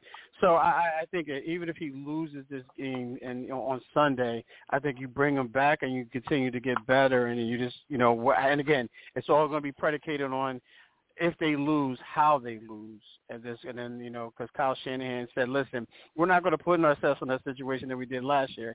Last year, you know, they had one quarterback, and then they had Josh Johnson, and and and they didn't have a another quarterback after that. Both quarterbacks got hurt in the NFC Championship. What did Kyle Shanahan and John Lynch do this year?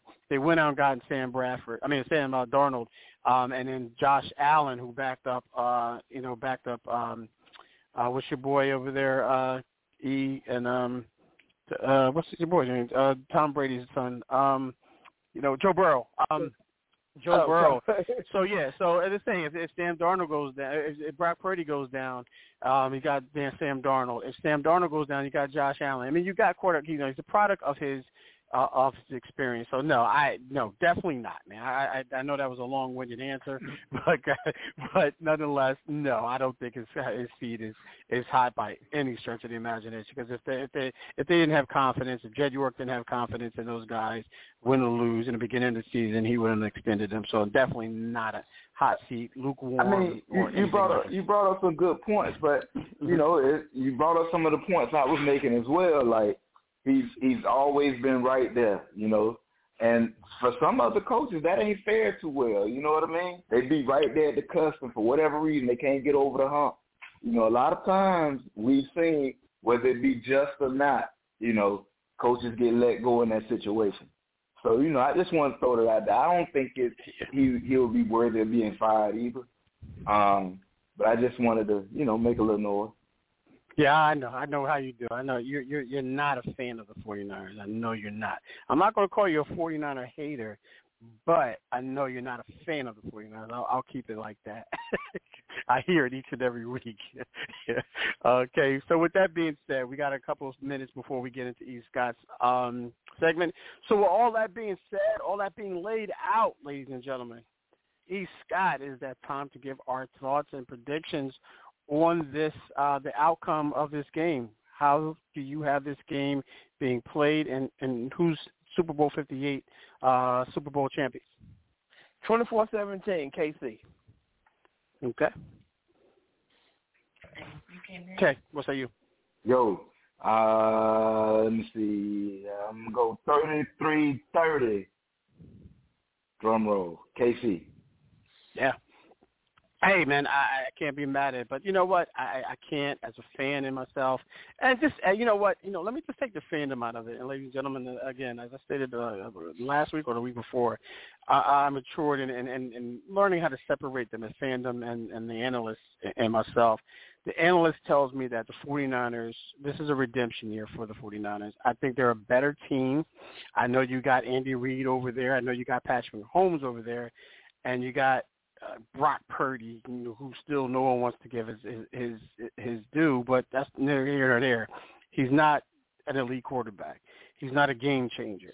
What he is is a player that knows his role and he plays his role very well. I think he does that if everyone plays their role. Everyone, I'm talking about even in Kansas City. If everyone everyone plays their their air game, bring their air game, I think San Francisco wins this game and I think they win it. Uh, I, got them, you know, winning 24, 20, excuse me, 21-17. I, think that's what I'm looking at, 21-17 San Francisco. And I hope it doesn't come down to a kicking duel because I don't have confidence in our kicker, but I, I think the 49ers, they get it done. They know what's at stake. I had nothing to take away from the experience of, of Patrick Mahomes, Travis Kelce, and Andy Reid, but I think – I hope and I pray. You know, I'm not praying because I'm not praying. I'm not using my prayers on this because God don't care anything about football, in my opinion. But I'm going with the San Francisco 49ers, 21-17. All right, good stuff there, now, guys. Let me, let me, let me throw this out there too real quick. Sure. Just a little food for thought. Mm-hmm. San, Vegas has San Fran favorite. The latest line I saw, I think, was Vegas. One, I mean, was San Fran by three. Oh, it was one and a half. The last one I saw was one and a half. Okay, so a lot of money is being laid somewhere. And what yeah. what what what the Redd Foxx say in Harlem Nights? Uh, you put your money with my money. My well, you money. put we money with their money, and it don't matter who wins. We get all the money. So I Mm-hmm. think that's what Vegas is looking at because if you look at the path to get to to the Super Bowl. I mean, Detroit, um, San Fran beat um, San Fran came from behind in both Mhm. of its games um, and won in dramatic fashion, whereas um, Kansas City struggled with Baltimore. Shouldn't have beat Baltimore. Now they did beat Buffalo, but I, I don't know how you say San Fran is the favorite in this game, regardless of who you think's going to win or whatever. Whatever. If you're Mhm. Vegas, I don't know why you put those odds where you giving KC points. You see what I'm saying? I Yeah. mean, at, at at at at the very least, it should be even money because I think they're trying to control, you know, the betting, and like I said, they want to get all the money. So don't be shocked if some shenanigans go on, K Walk. I you know look I I, I don't know uh, all about that man I, you know I, I you know I don't know what that is and if if the players are on board for that if they're willing to sacrifice you know a, a Super Bowl championship a legacy if you will you know for you know for X amount of dollars I don't know if that's if they're willing to sacrifice their integrity you know for that then then that's on them. But if you just if I'm I'm taking all that out of the equation and I and I look at it and they're manning up, you know, for 60 minutes, um I I just like the 49ers, man. I just like, you know, what they they're able to do on both sides of the of, of the football consistently and I and I, I don't think we're going to see that San Francisco 49ers defense. At least I hope not. As far as, you know, when we saw them in, in Green Bay against the Green Bay and against the Lions. But everything you said, E, uh, you know, I'm a conspiracy theorist too. I look at it. That woman in the booth, I don't like to say her name. She could play a big part of it um, a, as well. You know, there could be, you know, uh, it, it could be a whole money maker there, man. So I, I don't know, E. You know, all I want to know, all I want is a 49 Super Bowl 58 win. So if they can, if it's one and a half and the 49ers can you know kick a field goal or win by one or the four or the, the, you know what you know whatever everyone wins. Put your money on KC the 49ers win by one. Hey, I'm happy and then the betters are happy as well. How about that? How about that? Perfect world I guess. But yeah nonetheless man um we'll see how it is. Go you know bang bang nine again let's go guys. All right uh, ladies and gentlemen it's that time. All right. If you're a long time listener you already know if you're a first-time listener, you stay on your toes. It's time for uh, E. Scott's entertainment segment. And again, ladies and gentlemen, if you want to tune in, if you want to be a part of it, uh, call in 347-637-3286, and you can call you can call in and be a part of this. And um, again, I'm putting up $25. It goes to the winner.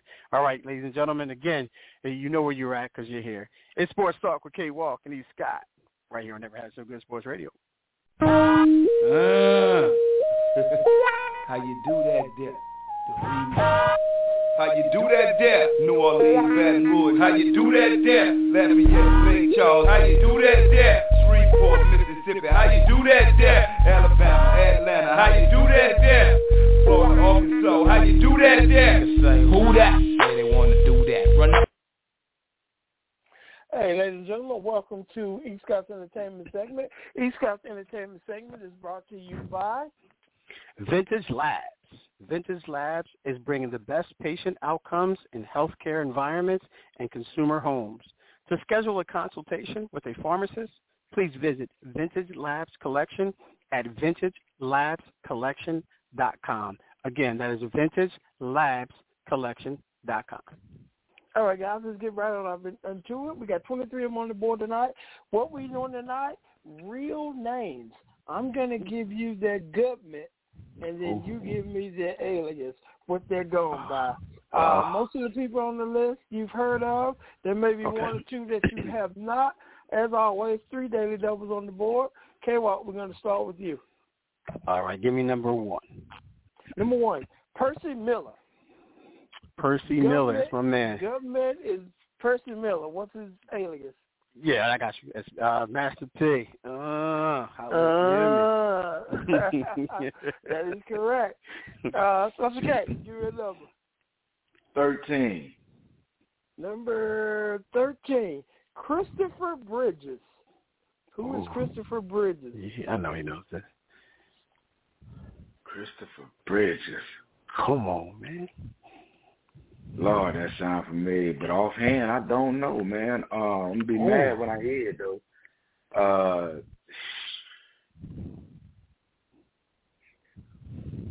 Christopher Bridges, man. I want to say different strokes, but I know that ain't right. Uh, uh, That's Tom uh, Slim Thug, final answer. K-Walk, you want to steal? Yeah, that's that's my man, uh, uh Ludacris. Final answer. L- Luda. Luda is the correct answer. K-Walk. All right, give me number 21. Number 21, Daily Double. Ooh. You found one earlier. You have 10, you can risk up to 10. Uh, All right, I'll do on the board. Yeah, I'll do 10. I'll do 10. Karen Johnson. Who is Karen uh, Johnson? Karen Johnson. Oh, Lord have mercy. Um, I know. I, I have no idea, brother. Um, Karen, Johnson. I never heard his name. Um, Queen Latifah. I don't know. Final answer. Miss Celie. How you know her as Whoopi Goldberg? Whoopi Goldberg, really? Okay. That's Whoopi Goldberg's government. Yes. Yeah, so okay. y'all zero nice. zero. New game. I thought Whoopi Goldberg was her government. Now me too. no, well, Karen Johnson's a government. Uh, okay, uh, so okay, we on you. 14. Number 14, Earl Simmons. Oh, man, you got that. DMX. Final M. that is correct. DMX is the correct answer. Uh, okay, what? All right, give me number 20. number 20, John Sanford. Who is John Sanford? John Sanford. Um, I don't. Oh, John Sanford. I don't know. I'm just gonna say. Uh, I don't know, but John Singleton. I don't know. Final answer. I don't know that answer. So okay, you can steal and take it. Well, you're already in the lead, but you can yeah. go big. John Sanford is his government. Uh, man, I do not know. Bubba Sparks, I am. it's actually Redd Foxx from San Sanford. Really? Man, stop yeah. playing. No, it's oh, Redd Foxx. Man. His government is John Sanford. That's his real Right. name. His mom We in called for. John. I'm gonna call him John. okay, Sanford and Son makes sense now. That's okay. We on you. Let me get uh fifteen. Number fifteen, Kimberly Jones. Who is Kimberly Jones? I know Wow. who that is. Uh, Lil Kim, finance. Oh yeah. Yeah, Lil, yeah. Lil Kim is the Yeah, correct so, answer. Uh, K-Walk, where are you? All right, give me number twenty-three. Number 23, Curtis Jackson. That's fifty cent. Final answer. 50 Cent is the correct answer. So, okay, we're back on you. Um, sixteen. Number 16, Daily Double. Oh man. You have 10, K-Walk has 5. What you want to do? It's getting late early, Kevin. Uh, ten. All 10. Your clue, Dwight Myers. Who is Dwight Myers? The White Meyer. Myers, M-Y-E-R-S. Dwight Myers. I think I know that. Oh, I think I know that. Um, I think I don't know. I can't get it. uh, Michael Myers, finance. Unfortunately, that is incorrect. You back down to zero. The correct answer is Heavy D. Heavy Yes. D's real name was Yes. Dwight Myers. I knew that. K-Walk, where are you? We got one daily double left. You have five, K Tuscan has zero. So we got All a right, low give- scoring affair. All right, give me number four. Number four, Brian Williams. His government is Brian Williams. what was his name? Ah, the basketball player. I can't think of his. uh Ah, I don't remember his name. Tag. He played for the Bulls too. Um, I don't know. I don't know his name. Um, I don't know his name. Um, um, John Doe. Final answer. I don't know his name, man. God, I can't So, okay, you want to steal? What happened to that boy? That What happened to him is right. Yeah. no, What happened to him Birdman is is, right. Birdman is the correct answer. Oh, okay. You, you, you, you were way off base. Oh, okay. Apparently. 25 up, normally I would have told you you were off base. Since 25 by say that. But no, Okay. Birdman, Birdman is the correct answer. Uh, Okay. that's okay. That's okay. Birdman from Cash Money Records taking over for the nine nine and the 2000. Let me, let me get seventeen. Number 17, Aubrey Graham. Great, finance. Drake is the correct answer. Okay. Walker, back to you. All right, give me number. Where we at now? Number seven. Number seven, Dwayne Michael Carter. that Weezy final answer. Weezy is the correct answer. We got ourselves a tie, ten apiece. Still a daily double now. Uh, Special K. Twelve. Let's see. Number 12, Dante Smith. Ooh, I don't know that. I don't know. Dante Smith. Seriously. I know who that is. Dante Smith.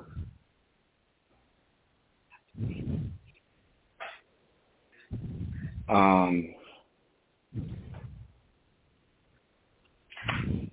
Jeezy, final answer. Special K, you want I mean, K-Walk, you want to steal?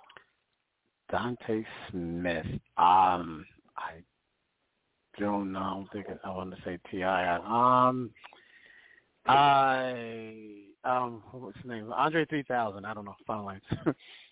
Now, correct name is uh, Mos Def. Oh, Most wow, Def is okay. known as Dante Smith. Uh, K-Walk, where are you? All right, give me number two. Number two, Eric Bishop. um, uh, Eric Eric B uh, from Eric B and Rakim. Final answer. So okay, you can steal. Eric Bishop. Ah! Ain't that uh Buddy from EPMD? That's what I said, right? Well, Fine. you said Eric B. That's Erick Sermon from EPMD, but both of those answers Yeah. are correct. Eric, both of those answers are correct. Eric Bishop, that's Jamie Foxx. Jamie Oh, Foxx- really? Oh, Jamie Oh, Foxx's wow. government name is Eric Bishop. Yes, sir. Oh, Uh, wow. so, uh, so okay, we're on you. Let me get eleven. Number 11, Lena Moore. Lena Moore. Ooh. Yeah, I think I. Um, Lena Moore. Let me go with uh, um, Nicki Minaj. Final answer. K-Walk, you want to steal? Lena Moore. I think I said her earlier. Queen Latifah. Final answer. Incorrect. The correct Ah. answer, that's M- MC Lyte. Ah. Her real name all is Lena Moore.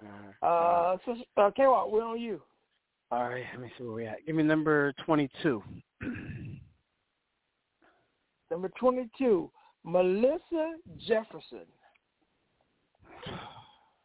Melissa Jefferson. Is that Missy Elliott? Final answer. Incorrect. K-Walk, I mean, Sister K, you can steal. Melissa Jefferson. I don't know, but I'm gonna go with Mia X. Final answer. now, that's actually Lizzo. Oh. Lizzo. Okay. I started to make that one a daily double. but Like, no, they probably Yeah, won't do that- that. Yeah. Uh, let's see. So, Sister K, we on you. Let me get ten. Uh, number 10, number 10. Calvin Broadus. Snoop Calvin D O Rose. double G. Final answer. That is And that be- correct. That be me. That is correct. Uh, K-Walk. All right, give me number eight. Number 8, Daily Double. Ooh. Okay, you have right. 10. Sister Yeah. K has 15. All right, there's one, two, three, four, five, six left. I'm down. Four. All right, I'm gonna play safe here. I'm gonna do five here, man. Do five. Okay, for five points, your clue. Tyrius Gray. Tyrese Gray. Ah. Tyrius no. Gray. Is that Tyrese? Final answer? Nope. No, his yeah. oh, his you real know name what is right. you, you know what it is, K, for no points? No, no, I thought I did, but when when I said no, the the right answer hit me, so don't worry about it. Nope. No, no, go ahead. Say, I mean, you can say the answers for no points. No, no point. No, I don't. I don't know who it is. I, I'm Oh, okay. wrong. Oh, Ah. that's Ju- that's Juby, juvenile. That's Juby's real name. So all the daily doubles are gone. We got a few clues left. Uh, Sister K, we on you. Let me get. I think nine still out there. Let me get Nina Ross. Number nine, Andre Young. What? Andre Young.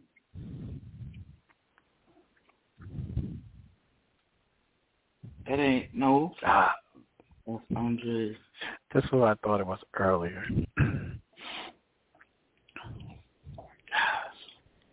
That I ain't know you right, know man. this. But I'm gonna say it anyway.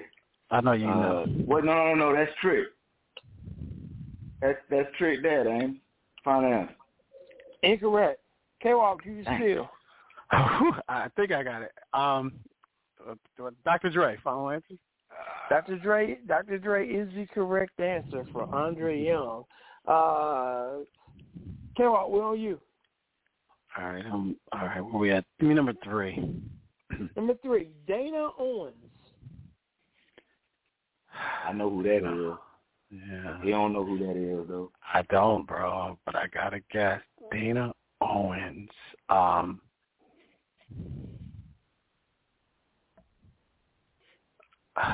I don't know, man. Um. I'm not. I, I, I don't know, man. Queen Latifah. I don't know, man. If I I don't know, man. Dang it. Third, third time's the charm. Queen Oh. Latifah is the correct answer. I mean, for every other female, you said Queen Latifah. so I, That's what I'm going to. That's my default, man. It, it, it's finally correct. That is the correct answer. Let's see. Special K, we got five, Um, six, uh, 18, 19. Five, six, eighteen, You get eighteen. Number 18, Michael Tyler. Who is Michael Tyler? Man, I don't even know why you even tried me like that.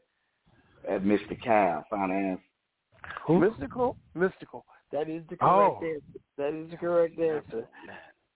Wow. Okay. Um, give me number 19.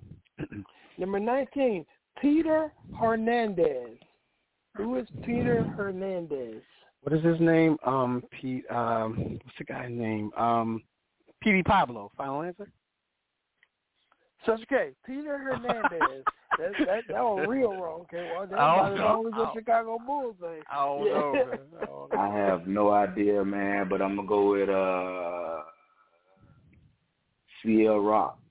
Oh, that's a good I don't even know. I don't even know who the hell CL Rock is. Oh, But um, the, the correct answer is Bruno Mars. Bruno Mars. Oh, really? name- Oh, I never knew his real name.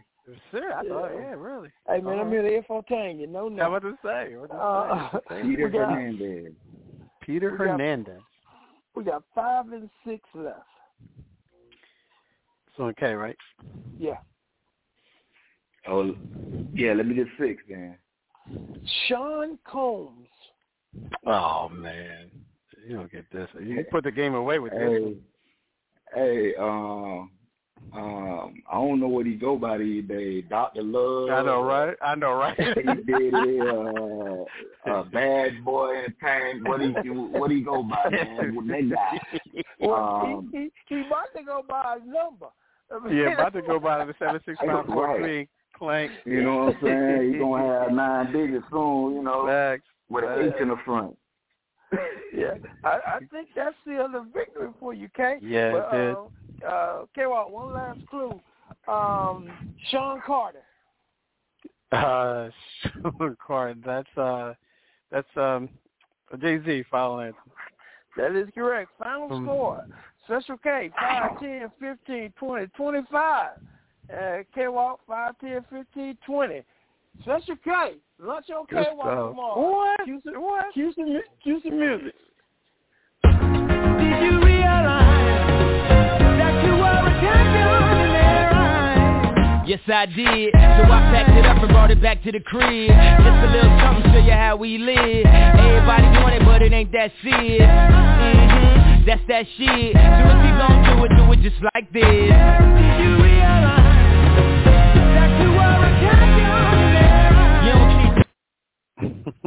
good stuff. Okay, good Good stuff. stuff, guys. Uh, yeah, I, I know you wanted to get into some basketball, K-Walk, so we got about, look like about 10 minutes left. Just Yeah. go ahead and jump on into that real quick. Yeah, for sure, for sure. Good stuff, uh, Kay, for sure. And send me your um text me your uh your, your cash app or however you want me to send that to you, brother, and I'll make sure I get that twenty five to you.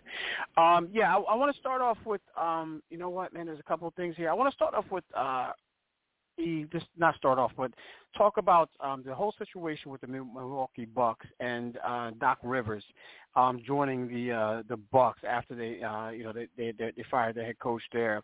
Um and it seems like that the uh, the players, Giannis, Damian Lillard, uh, those guys there, man, wanted a coaching change. They got the coaching change. Now Doc Rivers is in there. Now they're one and four under Doc Toolage. What say you about this? Is it a good fit? Now people are starting to say Doc should be fired after five games, six games, whatever the case may be. Um, one, should Doc be fired? And two, how much have we had to put on these players, man? Uh, no, it's not a good fit. Doc should be fired. Doc should have never been brought in. And then Right. how does it wo- how does it word the head coach in the All Star game too? I Right. mean, first, first of all, you blow more three one leads than any coach in the history Oh. of, of the NBA. You come into Milwaukee, you after four games, you I mean after five games, you one and four. You get named the head coach in the All Star game, and then you lose it, and you got arguably two top ten players on the team in Giannis and Dame. I mean, Yeah. you can rank them however you want to. Joel Embiid is going to miss, and what they've said on TV, an extended amount of time because he just Yeah. had surgery yesterday. So it's almost like they handing the East over to you if you want to go get it. But I don't think you'll be able to get past Boston. I mean, I I, I don't know what the Bucks were thinking. I don't know how much they paying Doc. Doc had a good little gig on ESPN with Mike Breen and Doris Burke. He should have stayed his ass over there because no, this is not a good fit. And yeah, they need to roll Doc about the pay. But let me ask you this question, you know, follow up question here is how much do you have to start putting onus on the on the accountability, giving uh, accountability on these players, man? Because these guys have come together, Giannis and and and Dame, and and all these guys have wanted, you know, Griffin was out, and then the the previous coach last year is out, so they got three coaches within uh, in, in less than a, a year. E. So when are we going to start putting the onus on some of these players? And, and I know you pay these guys an, an extensional amount of money, but when are we going to start saying, listen, what is it going to take for you guys to step up? Who do you need to be the coach? You guys are lobbying for this coach, you lobby for this coach, and you got both of them, and you're not winning. So when, when do we start pointing fingers at them? Well, we got to put the blame on them, eh? That no no no that that that that's all all those are facts that you said. I mean because you got Giannis, you got Middleton, and you got Dame over there. And then you know you you get a coach that was above 500, you get him rolled up out of there because, like I said, the rumor mill said that he was picking on Giannis's brother, so he had to go. Yeah. But so you saying okay, he's above 500, but he ain't a good fit. It ain't working. You bring in Doc Rivers. I mean, yeah, yeah you got to put some blame on the players, but you also got to put some blame on management. You could have promoted who I don't even know who the inter. I mean, I don't even know who the um the the, the assistant coach is over there. But whoever right. he is would have been a better fit than Doc Thank Rivers. you, bro. And if you wanted to get somebody from ESPN, hey, ESPN just rolled Jeff Van Gundy up out of there with the last set of firings. You could have went and got Jeff Van Gundy and brought him in. Mark Jackson got rolled up out of ESPN. He's available. Stan Van Gundy is available. There are a lot of guys that are there's some dudes we ain't never heard of that Fact. are available. Why in the hell would you go bring your Doc Rivers on scratchy voice up in there? It's, it's not Blake Paul. It's not Blake Paul. Why would you bring him out? No, no. So he can get up three one in the in the playoffs and blow a lead? No, And no. blow it, right? We we've seen Doc's movies. None of them end well. You're gonna say, oh well, he got a championship at Boston. Well, hell, he had one of the first big threes. I'm putting up the air quotes. He couldn't help but to win, but he only won one. Yeah, I mean, great stuff there, Abe. But Kay, what what say you? Uh, you know, in, in a couple a couple minutes. Uh, I I hate putting it on Doc, man, but you know, hey, you know, you got through into that fire, so um, it is what it is. Uh, he's not. I knew he wasn't a good fit. You know, it's not his style of team. um, they're not. To me, they're not defensive minded first, and he ain't got no dogs over there. I mean, Giannis is a great player, but he's not a dog. I don't think Dame's a dog. I think Dame just has an attitude, but he's not a Yeah. dog player per se. Um, so um, that's not his style. I mean, when Doc has won with Boston, or you know, um, the only thing that stopped them from going back was Kobe. You know what I mean? So um, I, I don't, you know, Boston repeats if it's not for Kobe. So, you know, um, and I hate putting it on Doc, man, but yeah, he he, he don't fit well with them, man. That the Doc I know. That team doesn't work well with him. He don't have his style of players here. Yeah, and you know, looking at the resume of the last again the last twelve months, three three three head coaches in the last three months. I don't know when you we're gonna we're not gonna. I don't know when we start to say, listen, it's got to be the players. We got three different head coaches here, man, and you know you you go out last year and you know the first round um against the the, the Heat who were under man Heat. You know, they eliminated them. They fired a head coach where they were second or third in, in the Eastern Conference as far as uh, standings go. And then you bring in another coach here, and you know, and, uh, uh, Doc Rivers, and you're one and four the first five games. Like, who is it, man? Who is it? What coach is going to get this done? You guys are going here three coaches in 12 months. You can't tell me this can't be on the players. The players have to have accountability here, man. So what are they saying? Oh, well, we have three different coaches and and and um and and and uh, in, in 12 months. But that's on you because you guys have lobbied for this. Giannis is making 60 million dollars a year. Dame is making what he's making. You you gave up so much to get Dame, to brought him in here, to bring him in there, and and it's still not working. Even though you're still in the top three in the conference, but right now it's dwindling. So you got to ask yourself, when is Giannis and these guys are going to start to take accountability you know, for um, you know the, the chemistry or lack thereof, or or the the willing to, uh, to to play on that court or give their heart out, you know, for this for that organization who's paying them so much money. So you got to ask yourself when are we're going to start to put accountability on these players instead of the coaches. All right, good stuff, ladies and gentlemen. That's all the time that we have. Um, like I do all uh, uh, every week, I like to leave you guys with something uh, positive. Uh, this week, I'll leave you with this: motivation gets you going, but discipline keeps you growing. All right. For my for E Scott, I, uh, I am K Walk for Sports Talk with K Walk and E Scott on Never Had It So Good Sports Radio. God willing, we'll talk to you next week.